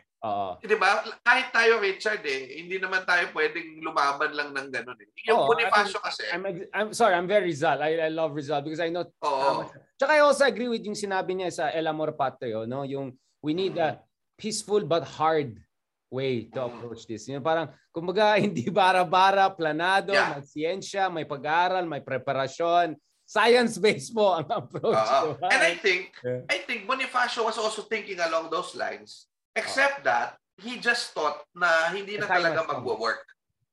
Kasi yung... He was right, di ba? Eventually, Aguinaldo defeated the Spanish. Nautakan lang siya ng mga Amerikano. Ginago lang tayo ng mga Amerikano nung sa Battle of Manila. Yeah. Kasi siyempre, kahit yung sinasabi natin, totoo naman din yun. And that's why I in a way, may appreciation ako kay Aguinaldo kahit pro-Bonifacio. No, I mean, he was a great general. Diba? He brought us to the independence for 333 years, diba? Right. That's a moment na kailangan ipakita natin, we won the revolution. Richard, the problem is, some historians dinadownplay yan June 12. Kasi sinasabi lang, isinakop naman tayo again ng mga Amerikano. Hindi. For one brief shining moment, di ba? Parang nakalanghap ang tao ng Pilipinas ng, malaya tayo, di ba? Napakalaking bagay nun. And then we are already having our own government. Di ba? Yun ang mahalaga. It's like the Chinese downplaying Sun Yat-sen, right? In order to glorify Mao Zedong and see, when in fact Sun Yat-sen also did a lot in terms of being Republican. So I see some parallels there. And Mark, meron ka bang question about this part before we go to Talano and Maharlikan? Last na lang kay Rizal. Sige. Gano'n ba talaga kababaero tong si Rizal? Ayan! Ito tayo eh! Kasi ito tayo eh! Ayan, go eh! Meron akong paboritong linya kay Rizal eh. Ewan ko lang ko siya talaga to. I did not choose the fuckboy life. The fuckboy life chose me. Joke lang yan. Archival evidence mo. Archival evidence mo. Ganito lang yun. Based on archival evidence of what we know, I am very sorry to say, mas naging babaero ako kaysa kay Rizal. Yan lang ang masasabi ko. Mas naging babaero ako. Pero, ang maganda kay Rizal. Okay, repeat nga yan. Can we, na-miss mo, ang ganda eh. Ulitin natin. Based on archival documents, based on archival documents na parang sinasabi, there were 13 women linked to Rizal and not even all of them were his Jowa. Girlfriends. No, hindi lahat. Hindi ba doon eh? Friend lang. 13 lang. Oh. Ay, wala pa kasing Tinder noon eh. Wala pa kasing Tinder. Mas babaero. Mas babaero ako at marami sa atin. Mark, ano sabi ni Banat Bay sa'yo? Yung babaerong vlogger? Hindi, fake news yun. Fake news yun. Ito. Pero, mayroong daig tayo ni Rizal. Ayun. Ito, meron. Okay yan. International. Ayun. Yung roster. Wala tayo international roster. Hindi tayo siman eh. Hindi. Hindi ako magsasalita. Okay. International. Mark Gamboa. Yo. Models of the world, Manila. Yeah. Ito last na lang bago tayo lumipat away from Rizal. Yung height ba ni Rizal? Ano ba talaga height ni Rizal? Paniniwalaan ko dyan si Ambeth Ocampo, no? Kasi si Ambeth Ocampo ay sinukat yung mga damit ni Jose Rizal that is existing, that is still with the National Historical Institute. That makes sense. National Historical Commission of the Philippines. And doon sa kanyang measurements, 5'2" si Jose Rizal. 5'2", di ba? Okay. 5'2". Hindi, kasi may marami nagkiklaim na 4'11" daw eh. Yun. Ang 4'11", medyo, ay hindi naman siya. Hindi siya official yun. Hindi siya official. Okay. Thank you very much. Wala na iba. Okay na. Another question, di ba? I mean, another argument is that the reason napaka-negative yung view kay Aguinaldo is also yung mga black propaganda na ginawa ni Manuel Quezon. And some would argue that Manuel Quezon could have been the first Filipino dictator had he had his way. Can you tell us a little about that? Kasi ang bango-bango ni Quezon eh. Manuel Quezon, Aguinaldo is so tarnish. I'm very sorry to say, may isang... Well, I love Quezon because Quezon is a revolutionary. I love him too. I'm just saying, like, let's be honest about facts. But every time... Of course, for all presidencies, including Marcos, Aquino, everyone. Diba? Kailangan sabihin natin kung ano yung, diba? Yung negative. Diba? Negative. So, for example, si Manuel Quezon, merong isang historian from UP Los Baños na nag-aaral ng mga shenanigans na ginawa niya. Shenanigans. Marami yan. So, yung mga dealings, kung paano siya naging parang halimbawa, alam niyo naman na isa siya sa mga tawag dito board of directors ng Ortigas. 'Di ba? So, kaya makikita mo doon sa park sa Ortigas kung saan nandoon yung mga founder ng Ortigas Corporation. Nandoon si Manuel Quezon. Oo, so isipin mo paano niya nakuha 'yon. Mahusay. Yung deal with Japan, no? Medyo schmoozy siya with Japan eh. The way that Duterte is a bit schmoozy with China. I mean, I'm not saying... Yeah, schmoozy with Japan. But he was very friendly with Japanese businessmen and all back in the day. Of course, yung charm niya sa women, di ba? Parang may sal din, no? Guwapo talaga. Kasi kaya nga, di ba? Mark Etneb, di ba? Yun nga eh. Kaya Manuel Quezon. Kamukha daw siya, may similarity. At saka Quezon, medyo kamukha, di ba? Merong hawig. Pero Mark, hindi naman babaero si Coes, di ba? Ay, hindi talaga. Hindi babaero. Nag-iisa lang ang kanyang lab sa thesis. Maganda ang wife niya. Maganda. Nakita ko ang wife niya. Tsaka napakabait. Actually na, napakabait ni Coes eh. Tsaka, ang galing ng feeling niya. No? Family man talaga. God bless him. Oo.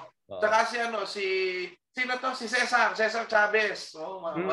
Yung hindi yung pangulo ng Latin America. Sa Latin America. Si Cesar Chavez. DCRH na yata ngayon. DCRH na. Bait-bait nila. Marami siyang update ngayon sa Facebook everyday si Cesar. Yung mga nagmumuni-muni na siya eh. Babalik na ba siya sa Kinamark? Tingnan na. Hindi ko alam eh. Wala naman ako narinig na ganun. Okay, mamaya. Let's go now naman sa, meron ba talagang maharlika sa Pilipinas? Meron ba talagang Talano family? Saan ang pinanggalingan ng ideas na ito? Because ito yung transition natin sa mga Marcoses and your Imelditologist studies. Yeah. Basically ganito, no? the need to create myths, right, no, is because you have to explain hidden wealth, or sorry, you have to explain the unexplainable wealth. Right. Diba? Oh. So, ang dami nang nauna bago ang Talyano. Diba? Right. Even before the Marcoses ouster, sinasabi na nila na mayaman sila because they found the Yamashita treasure. Yamashita. This is treasure. A true family. This Talyano is a real people, right? No, wala pa yung Talyano. Huwag muna yun. Yamashita muna. Okay. Yamashita muna. So, nung Yamashita treasure, yan daw yung nakuha nila ni Marcos. Correct. In fact, totoo naman na may nakuha si Marcos na gold na from the Japanese. Yun yung inagaw nila kay Roger Rojas. Yung Golden Buddha sa Baguio. Inagaw nila yun. Inagaw nila yun. Oh, hindi. Kasi yung Golden Buddha, merong butas yun. Tatanggalin mo yung ulo. Tapos may mga jewels. Oh. Oh, na-picture yun, na-document yun. Yes. Tapos ninakaw yun. Tapos sabi ni Roger, nako, ninakaw nila yung Buddha ko. Tapos may nilabas silang bagong Buddha na fake kasi hindi nabubukas yung ulo. Talagang binubuksan yung ulo. Hindi nabubukas yung ulo. Hindi ito yung Buddha ko. So hanggang ngayon yun, nasa Baguio Court yung Buddha na yun. But anyway, so, tapos bronze na siya, nanananso na. So hindi talaga siya yung Golden Buddha. Now, whatever it was, Roger was imprisoned eventually. Kinuha siya ng mga goons. And nakatakas lang siya. And of course, eventually, yun na nga. So, yun lang yung nakuha niya. No? And they pinakalat nila yung Yamashita gold. Kahit sinasabi na may mga mapa daw, but the maps were fake. Why? Because they were putting gold as symbol in Japanese in the maps. And if you have a map maker for treasure, bakit mo naman lalagyan ng gold yung mapa na yun in Japanese? Kasi hindi, parang you gave it away already. So, yun ang mahirap dyan. So, fake yan, ang sinasabi, like, if there was Yamashita treasure, ito'y dinala na ng mga Japanese before they fell in the Philippines to Japan. And that's why Japan was able to recover after the war very soon. Aha, no? So na-repatriate nila, yun yung pang-reconstruction nila. Yes, yun yung pang-reconstruction nila. In secret, of course. Yan ang theory ni Ricardo Ser, a historian. Whatever it is, diba, eventually, noong 1990s, may mga organizations ng parang from election of Imelda na nagkakaroon ng promise. Yung sinasabi mo, Mark. Diba? Palista kayo dito, may fee, diba? Tapos, kapag binalik na yung gold ni Marcos, magkakaroon kayo ng share o ng pera. Mm. No? So, may pinapakita silang mga documents signed by Jovito Salonga from the PCGG saying that Marcos' wealth is not ill-gotten but is in fact divine wealth. What? Who attested this in the signatures? Corazon Aquino, Ronald Reagan, Queen Elizabeth II.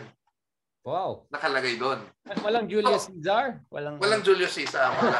Walang Augustus. Hirap na. Baka may Octavius, Augustus. Nero at Caligula pa. Ibang klase. So, 90s pa yun. Xerox. Wala pa yung mga online scan yan. Pinapa-Xerox yun. Pinapakita sa mga tao. Direkto na naman gawa yan. May direkto. Oo. Now, eto pa. Matagaling na sa ganun, no? Matagaling na sa ganun. Eventually, noong mga meron ng YouTube, di ba? Lumabas yung Talyano. Ayun. Bago pa yan. May nauna pa dyan sa Talyano. Yung Hitler Gold. What? There's a certain priest, nakalimutan ko yung name, na siya daw yung nakakaalam nung gold ni Hitler na nasa Vatican. Ibang klase. Tapos yun daw ang pinamana kay Ferdinand. Ibang klase. Kasi, oo. Priest, certain priest. Mamaya, all will unravel. Pati si Hitler din na may ibang klase. Oo.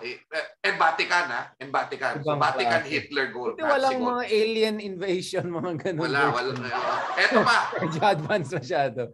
Now, eventually, by around the 2010s, merong lumitaw na video about this Talyano claim na that the whole Philippines was theirs and Maharlika yung pangalan niya nung Philippines at that time, which is not true because Maharlika was cited in the Blair and Robertson as a malayang tao in the area of Laguna. So, hindi, not even, kasi Timawa yan in many parts of the country. Eh. So, Maharlika is just malayang tao in Laguna. So, anong nangyari? No? Pinapakita nila na lahat yon Lapu-Lapu, Talyano. Raja Suliman, Talyano. Right. So, lahat ng mga Raja, mga Talyano, and their only claim was, they own this land because Philip II recognized their being owners and eventually gave them a title for the whole Philippines.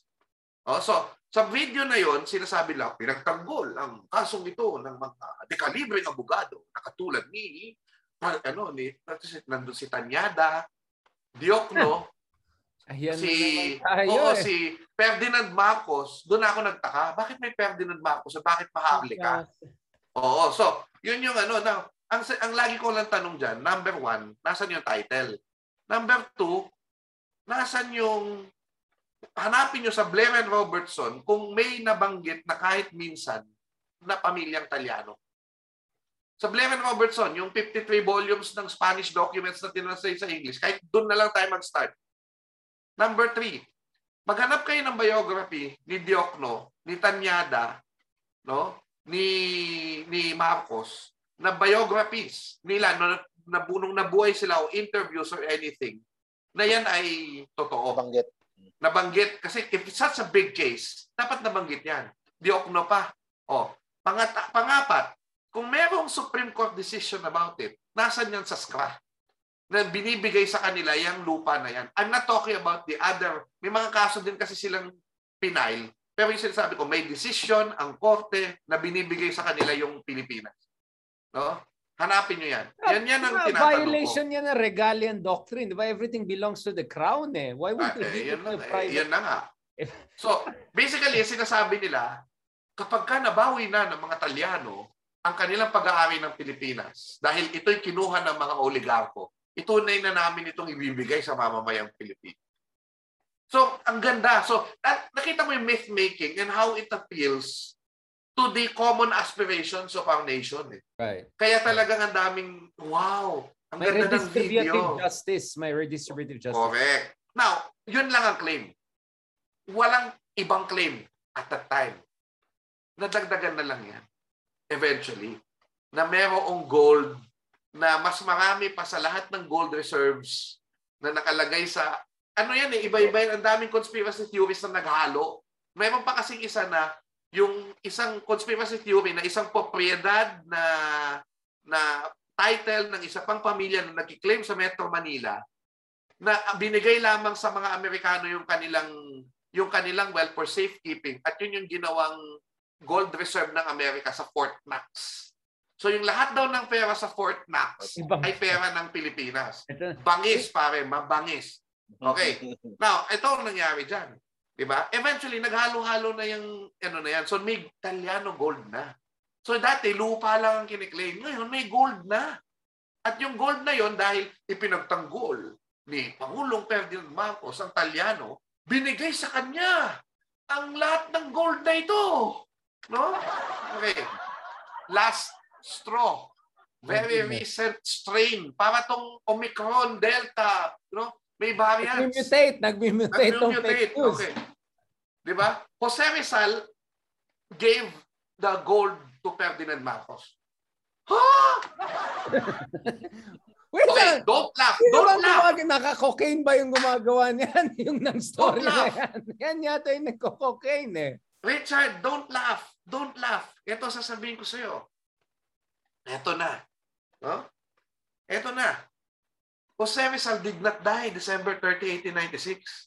Ibang tao daw yung binaril. Elvis Presley story. Oo. And Jose Rizal eventually became a priest.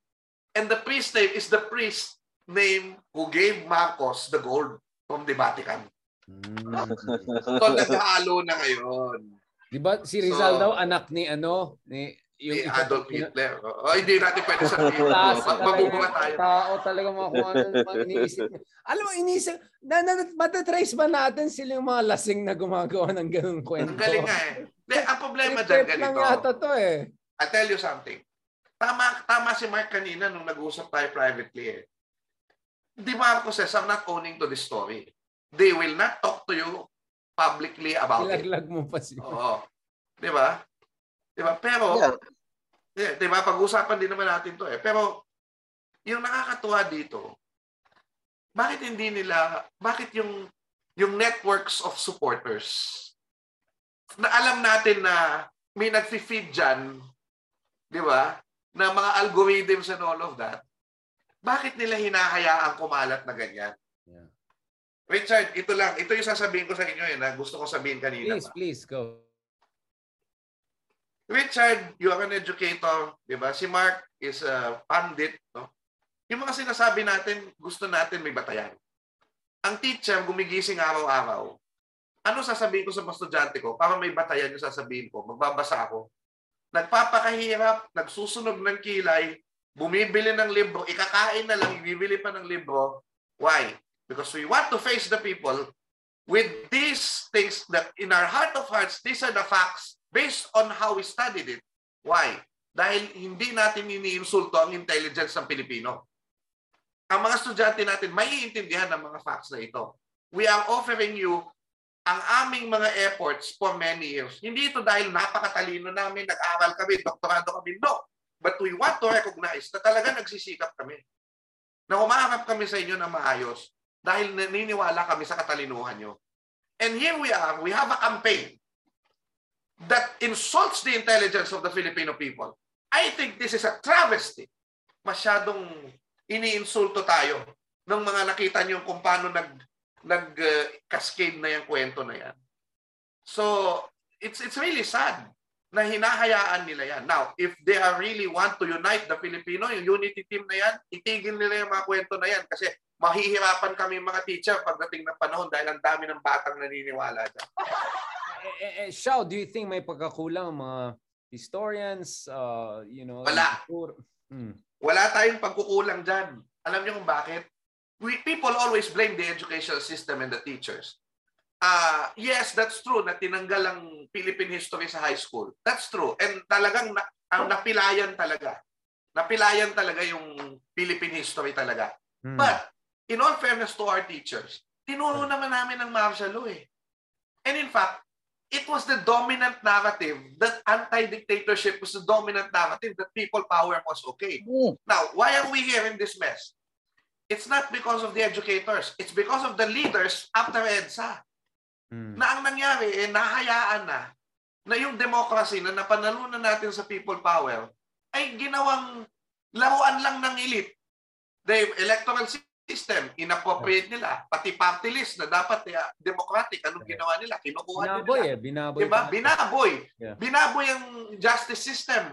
Nakikita natin na sa maraming pagkakataon, ang mga may hirap, yun lang ang nade-death penalty, yun lang ang nakukulong, yung mga mayayaman, nakakalaya.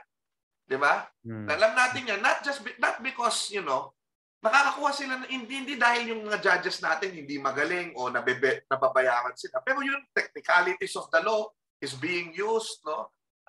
Magagaling yung mga abogado, na-twist nila. Yeah. Diba? Loophole. So, yung mga ganitong bagay, made strongman leadership desirable again. Right. Now, ganito yan. Human rights, I'm sorry to say, was not an issue for a lot of people. Hmm. So, kahit i-drama mo yung human rights, nakakalungkot to kasi human rights. Hindi nagre-resonate. Ano kayo eh, aming ganun. Hindi nagre-resonate. Yeah. Oo. Pero ito, really issue to a lot of Filipinos pa rin, ang plunder. Hmm. Corruption. So, doon mo titirahin ngayon yung Marcos. Pero ang problema, hindi mo na sila matitira kasi i-justify lang yung unexplained wealth and saying, galing kay Jose Rizal yan. Galing kay Padre ganito yan. Diba? So, yun ang problema dyan. So, kaya they allow that kind of narrative. And I cannot blame them. Ako, Prof. Ay, sige. No, go, Marcos. Go. Please, Mark, you want to add something? I just wanted to ask paano sila bumalik. Ako, Prof, kasi sa akin, before 2016, before Duterte 1, kaya nga nanalo si Lenny at that time eh. Kasi there was still, big anti-Marcos sentiment eh. Pero from 2016 moving forward, onwards, talagang araw-araw na constant, bumaliktad eh. Yeah. Bumaliktad yung, and of course isama mo pa yung mga naging problema nung panahon ni Pinoy. Lahat naman ng presidente may mga kanya-kanyang problema. Exactly. So idagdag mo pa 'yon. Pero ito yung practical sinasabi kay Richard. I think ang isa din sa biggest na contributor kung anumang mga problema yung kinakarap natin ngayon is yung platform namin na YouTube. Yeah. That is where the magic happens. Kasi people watch videos every day. Every day, araw-araw nag-upload. Ako araw-araw 6, 7, 8 video. Tapos people are yung bloggers like me who are on their camp are incentivized to create more and more videos. The more crazier, the better. The more clickbait, the better. Right. Exactly. Na to feed on that kung ano man yung iniisip ng mga supporters na nila, ng mga loyalista and all that. Yeah, exactly. Yun yung sinasabi ko parati kay Richard na before this election na walang sumasagot sa mga pro Marcos bloggers, yung mga historians, yung mga sangkay ng mga Marcos, walang sumasagot doon sa part ng ng anti-Marcos. Not even the Liberal Party lang eh, basta anyone na anti-Marcos. Oo. Feeling ko hindi naman ako nagkulang diyan. 'Di ba? Kasi ang dami ko ng material na ginawa. Pati yung kami ni Lord, gumawa din kami ng material on dati. Ang problema lang syempre, wala naman kaming pera eh to boost those things eh. Yun yung wala yung Talano Gold. Kulang. Oo, wala kaming kulang ng Talano Gold. Yun ang sinasabi ko, Prof, kasi of course yung sa inyo is education. Parang ginagawa din ni Lord De Vera, mga educational na Pero it was made with mainstream media. Yeah, they were able to create this trust against mainstream media. Mark, basically, ang sinasabi mo, wala talaga nag-invest sa amin. Kung may mayaman man o may isang matinding hindi invest Prof eh, kasi wala lang naglalakas loob na gumawa ng videos every day. Oo, na mag-vlogger to speak the language na sinasabi din nung nasa side nung mga Pero Marcos. Remember, sila may network sila. Just to be clear from my own experience, pag sinabi ng Mother Queen, no, Queen B, exactly. Mag-echo chamber yan, bro. Ito kasi yung main difference ng pro Marcos at anti.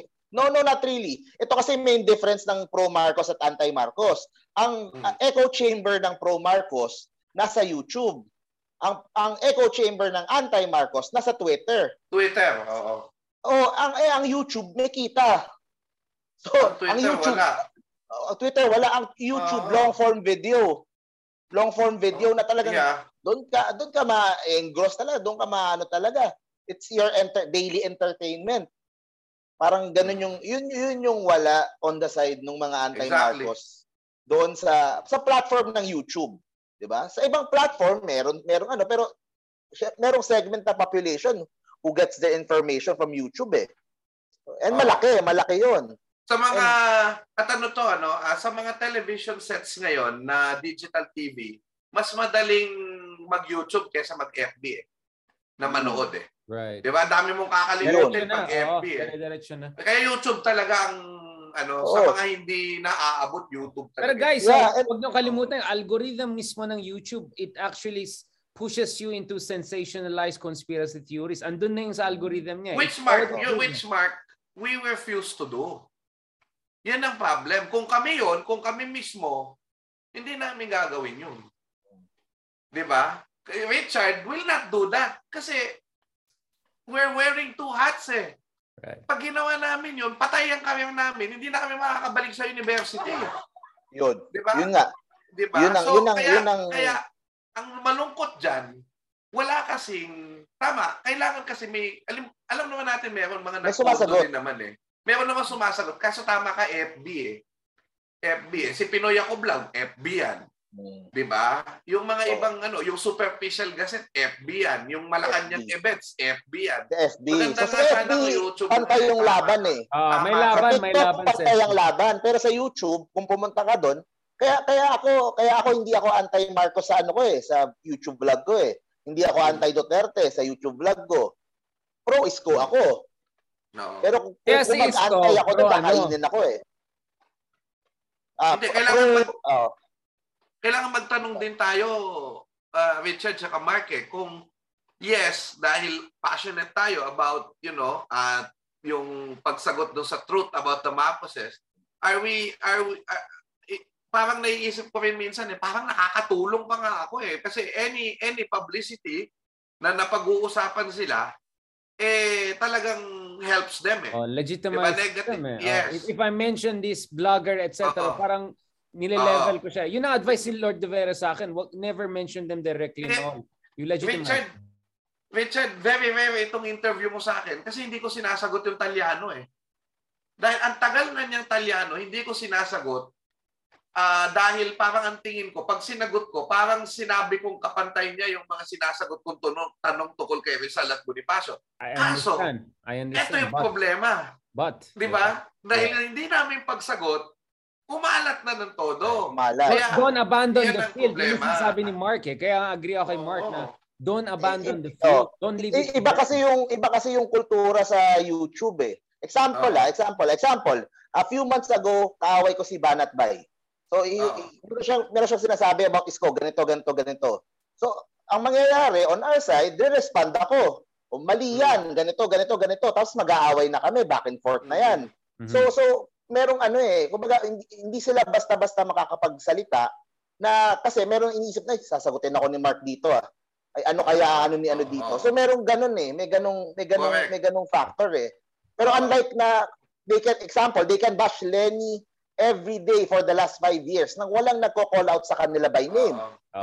Diba? Hindi solid supporters. Factor hindi solid. Hindi, wala talaga kasi halos. Wala kasi talaga. Nasa Twitter. Pero bro, parang pinag-usapan natin, I don't know, maybe you can also, I don't know what's your take, Xiao, but I think may pagka-snobbery din on YouTube na parang, YouTube pang mga conspiracy. Yun nga. Oo. But that is where the magic happens. Ikaw lang nandyan sa YouTube at saka ako recently lang dahil kay Mark eh. Otherwise, wala rin ako sa YouTube. Talagang Facebook, Twitter ang doon ako eh. Pero here's the deal, Doc Prof. Xiao. Napakalaki ng kita sa YouTube. As in, sobra. Hindi na sila kailangan bayaran. I mean, yung hindi sila kailangan bayaran nila. Tens of thousands dollars na yan. Yeah, mismo. Eksakto. Ako mag-YouTube ako. If ako nag-pro BBM ako na YouTube, I would earn 2 times, 3 times more. Malaki na kinikita ko ngayon ha. Pero pag nag-pro BBM ako, times 2, times 3, ganun kikitain ko. Dahil yung mga fans nila nandun. Salamat for sacrificing 2/3 of potential. Oh right, by being with us. Salamat Mark. Kami nga sana 10 times more ang pinito namin. Pero not exactly kasi di ba kasama na namin sila. Si Banat Bay, di ba kaaway ko few months ago, medyo batina kami ngayon. Ay pwede yan ha. Kasi alam na. Toto ganun nga, no? Minsan nagkakausap din talaga. Yung mga unang tumira sa akin noong 2011 for answering the Pinoy Monkey Pride video, yung mga unang tumira sa akin, eventually nakausap ko sa Twitter. Tapos nagkaliwanagan kami. Tapos eventually naging, minsan pinagtanggol pa niya ako. Sinabinig, no?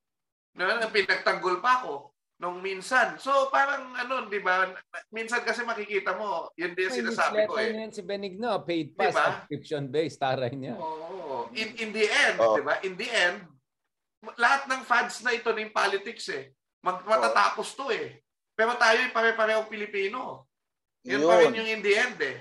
So yung ang ayoko talaga na nangyayari ay yung toxicity na inaalaw nung campaign nung isang campaign dito sa presidential elections na ito na nagta-thrive sila kasi ito Mark, ito yung analysis ng ilang kaibigan ko, Richard, na kung tutuusin yung nung naghiwalay yung Rodrigo Duterte at Bongbong Marcos, ang lumalabas apparently mas toxic talaga yung pro Marcos eh.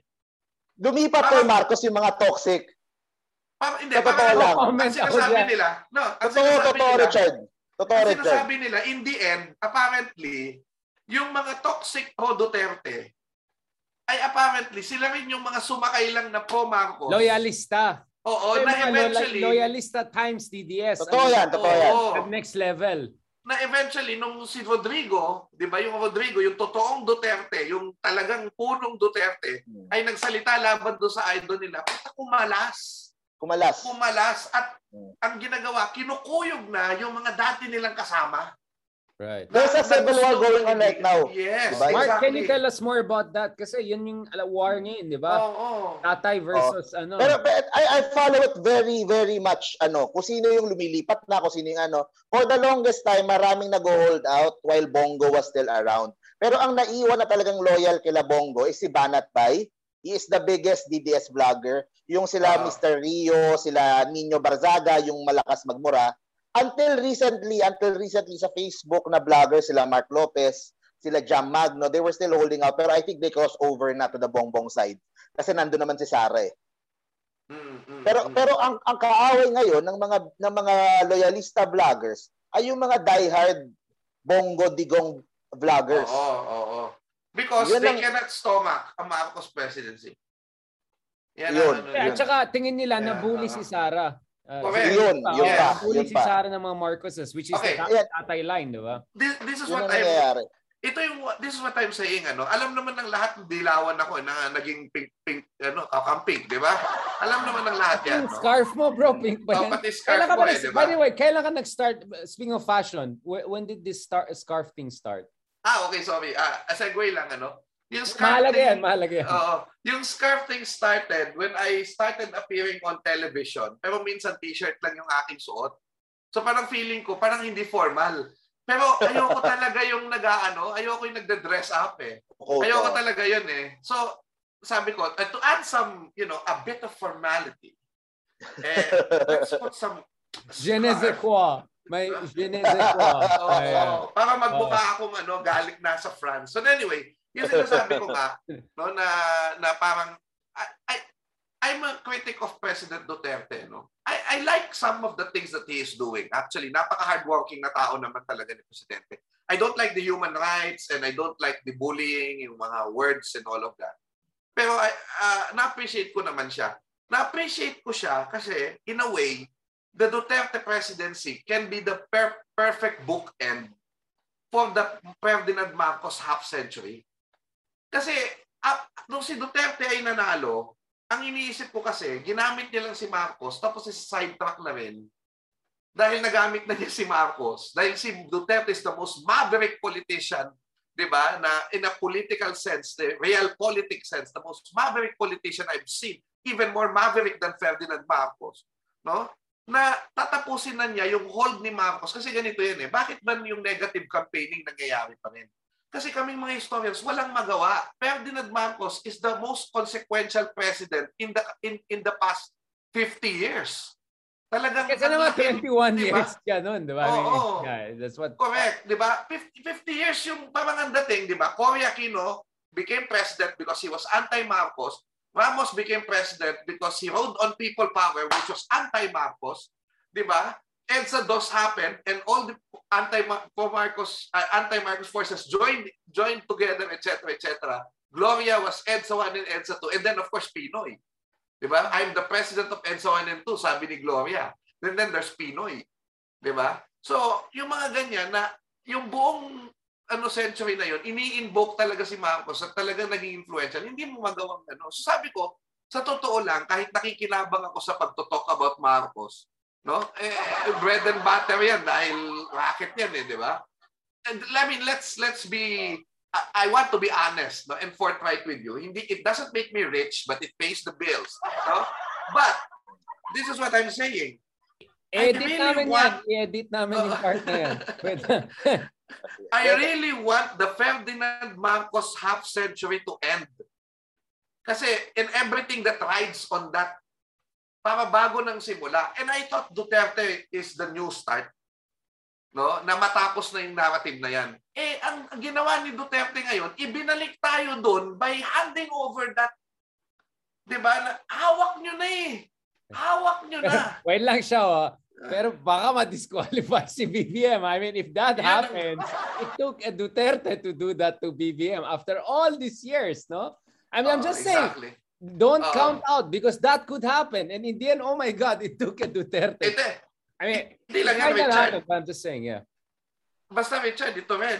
Don't take Bongo out until he has really given that. Because alam natin, drama lang. Tama yan. Yun din sabi ni Mark, let's not get excited. Yeah, honestly, Mark, I'm just saying.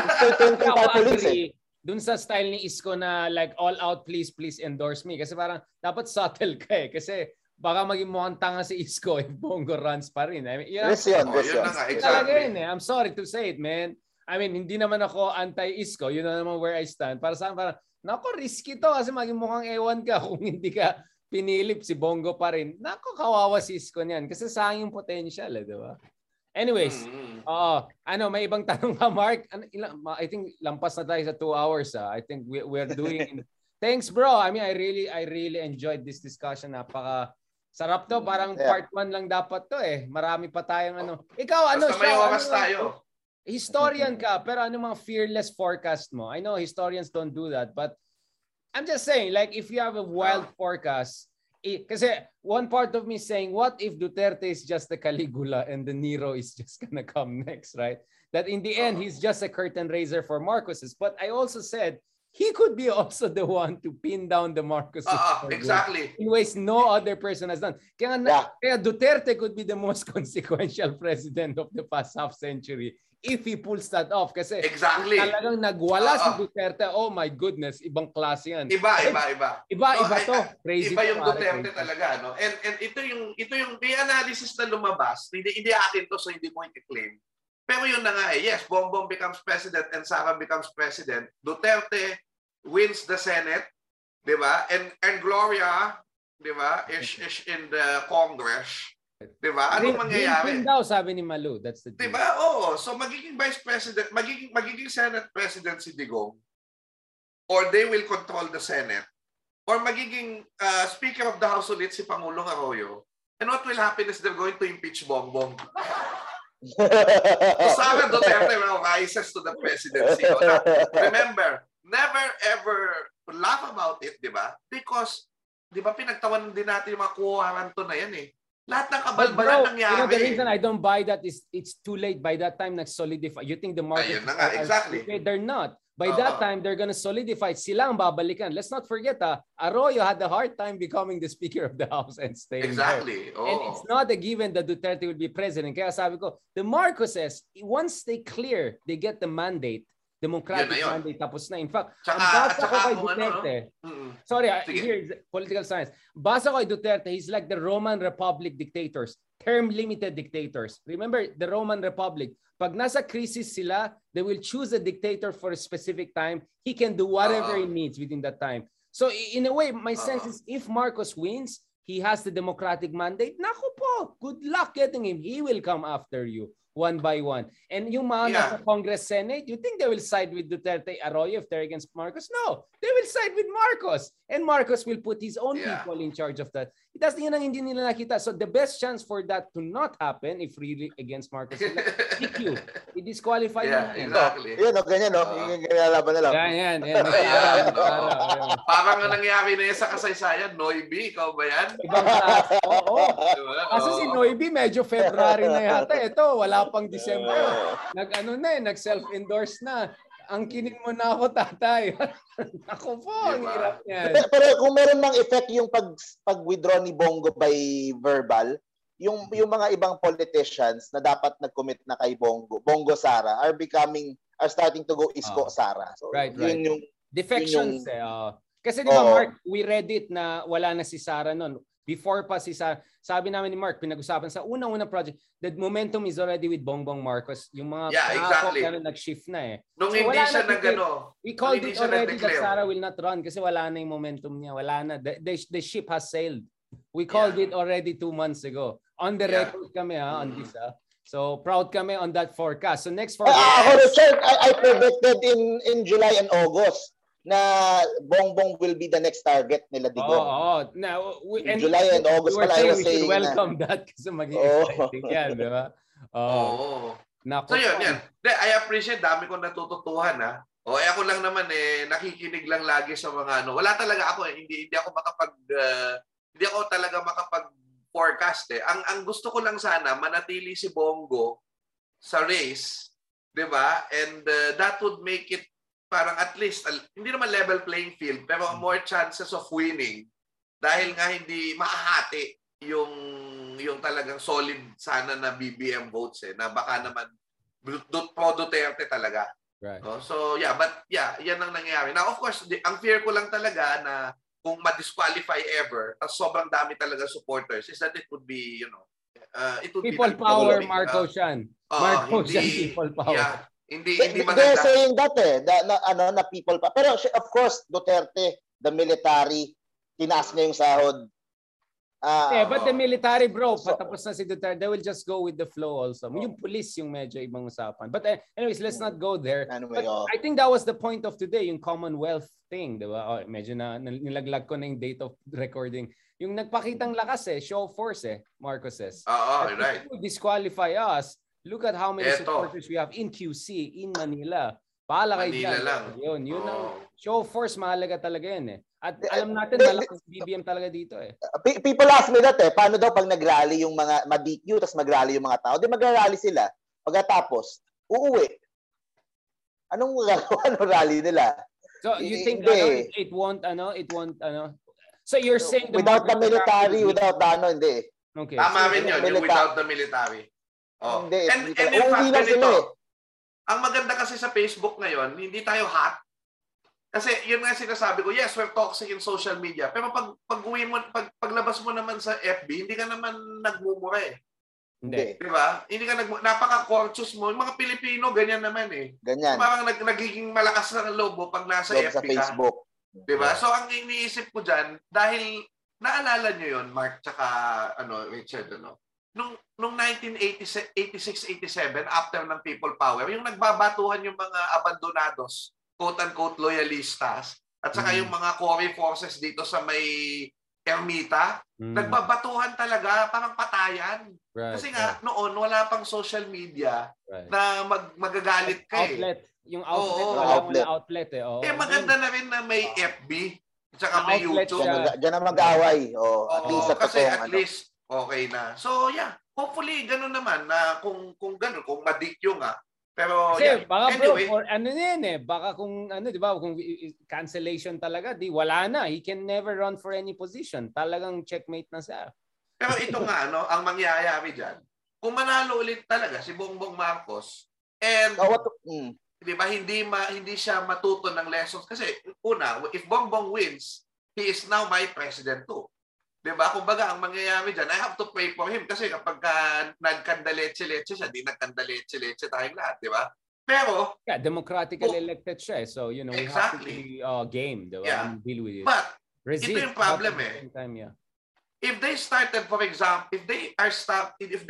example, to not learn from history and repeat the same mistakes, diba? And hopefully, ang prayer ko talaga, hindi pakialaman yung formal channels of history teaching. Like the NHCP and the DepEd eh. Diba? Hayaan na lang nila yan. Diba? Nanalo na sila eh. Kumbaga, wag nang may mga fears ako eh. But I won't be surprised that they will try to determine. Richard, that's a very good point eh. Kasi yun, I think Marcos' presidency will be normal, more normal than a Duterte one. Duterte one talaga eh. Except for that part. Except for the history part.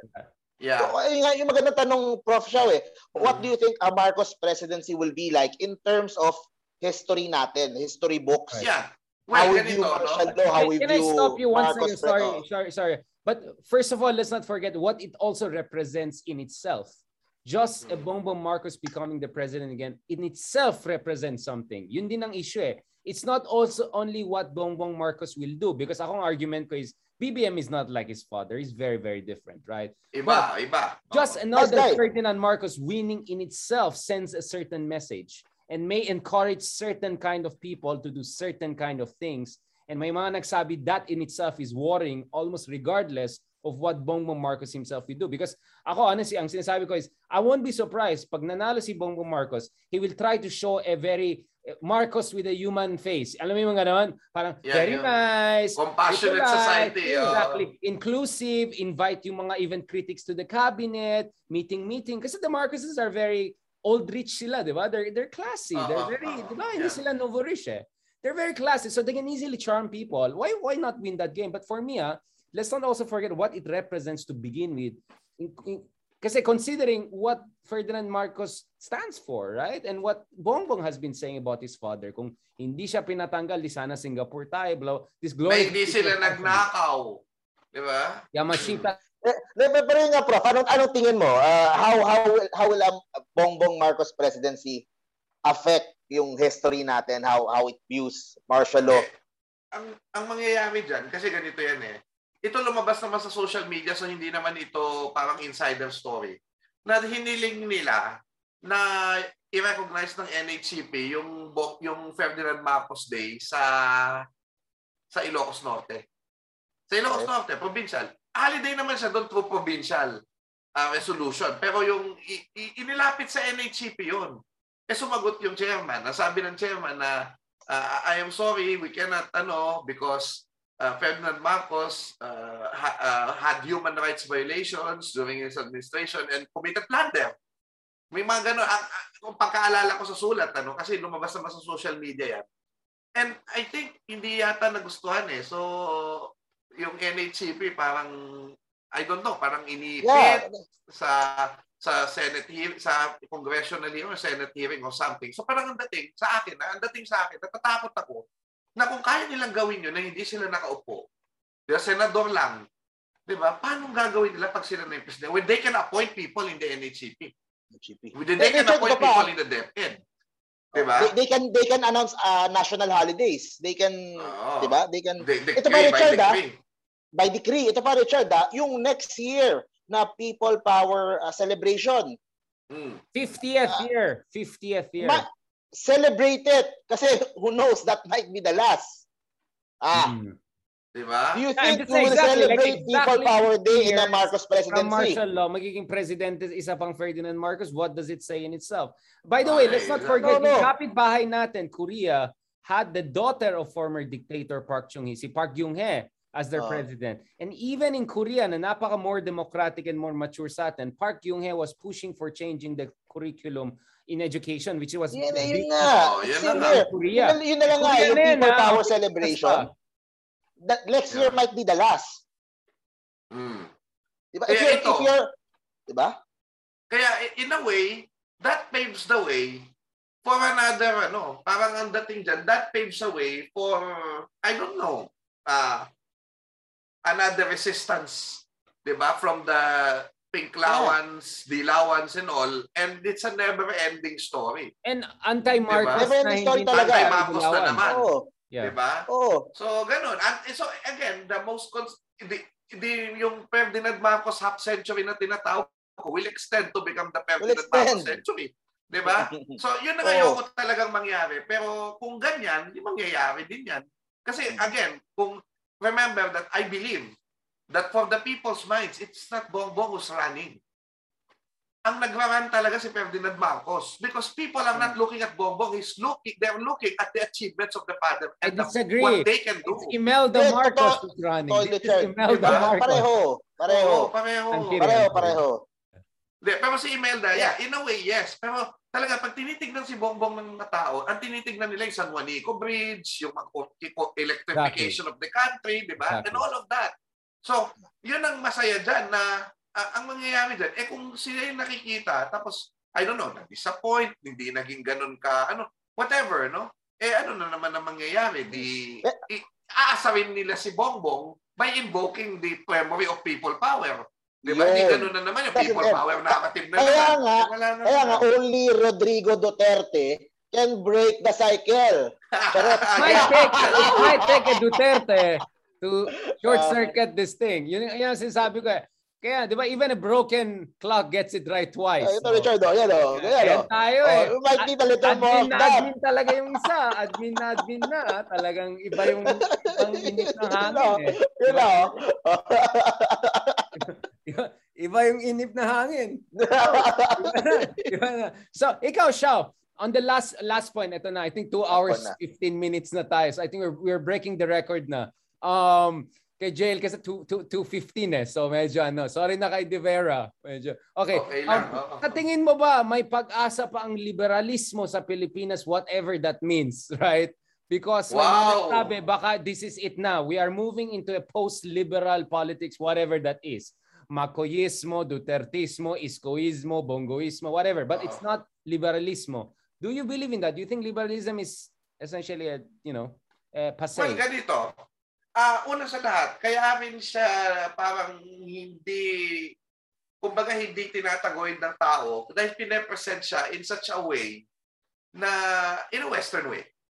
Diba? In a Western way. And I think ang iniisip ko nga dyan, kung hindi na maintindihan ng Pilipino yung liberalismo per se, diba? Ibalik na lang din yung pagpapaliwanag kung paano ito pinapaliwanag ng Katipunan. Diba? Na, at kung titignan mo nga na yung kapapatang, na sinasabi ko nga, oh, people are explaining, hindi naiintindihan ng tao ang concept of human rights kasi very Western yan. Hindi naman totoo yun kasi meron tayong konsepto ng kapwa-tao. May konsepto tayo ng kung ano dapat gawin sa kapwa-tao mo. Sabi ni Emilio Jacinto, hindi mo ibig gawin sa asawa, anak at kapatid mo ay huwag mong gagawin sa asawa, anak at kapatid ng iba. Human rights yun. Yeah, human rights yun. So, in a way, yun ang sinasabi ko na ano lang to, it's a phase. It's a phase, no? And ang ayoko talagang mangyari kasi sa totoo lang, yes, I don't like what the Marcoses did to us. Pero kung sakaling talagang ibigay sa kanila ng bayan ng tiwala ng tao, sure. 'Di ba? Pero ang ayoko talagang mangyari yung at hindi naman siguro mangyayari, hopefully, ano? Hopefully na maranasan ulit ng tao na mawalan ng kalayaan. At pag nawalasan nila ulit yung mawalan ng kalayaan, makita nila ulit yung kahalagahan ng kalayaan. 'Di ba? Dahil mawalan sila nito. No? So, yun yung ayokong mangyari na babalik yung liberalismo in such a way because na-deprive tayo nito.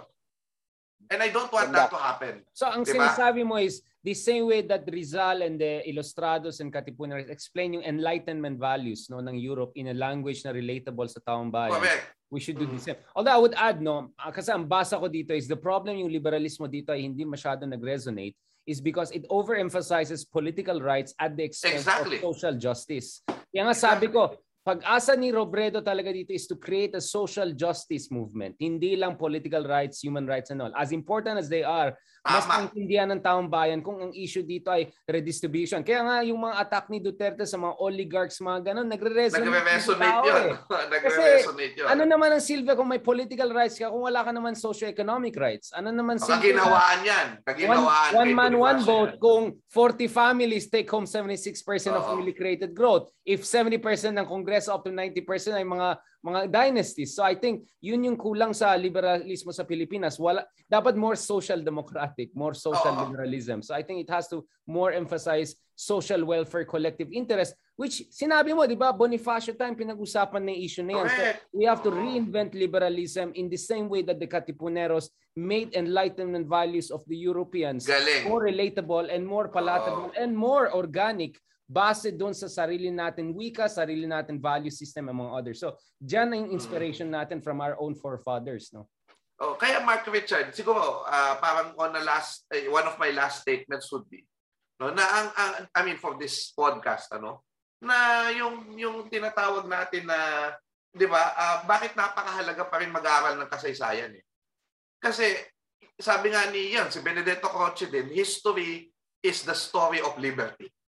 Diba? Kung paano nakakamit ng tao ang kalayaan dahil kaya nga yung EDSA narrative natin mali eh. Ano yung EDSA narrative na mali? 4 days peaceful revolution. Walang 4 days peaceful revolution. Bakit? Yung revolution was 14 years. Ang daming nagnamatay. Just so mabalik yung people power, yung ating demokrasya, and the 4-day people power was just the climax. Pinagmamalaki natin yon, pero pang sinasabi natin pag yung people power lang pinakwento natin, peaceful revolution, sasabihin lang ng tao, I'm going to surrender my rights now to a tyrant because if I want it back again, I can just party at EDSA and we will have it back again. No, we must teach that if we want freedom, paghihirapan natin yan pag nawala yan sa atin. Mamamatay ang maraming tao pag nawala yan sa atin. So what I'm saying here is this, I do not want people to love freedom because they have lost it. I want the people to love freedom because they learn from history na dapat siyang mahalin. Kaya Richard, Mark, ako, hindi dapat tayo magpahinga. Walang pahingahan. Diba? We will just rest a bit. Pero walang tulugan, walang tulugan. Walang tulugan. Kuya Germs, di ba? Oh.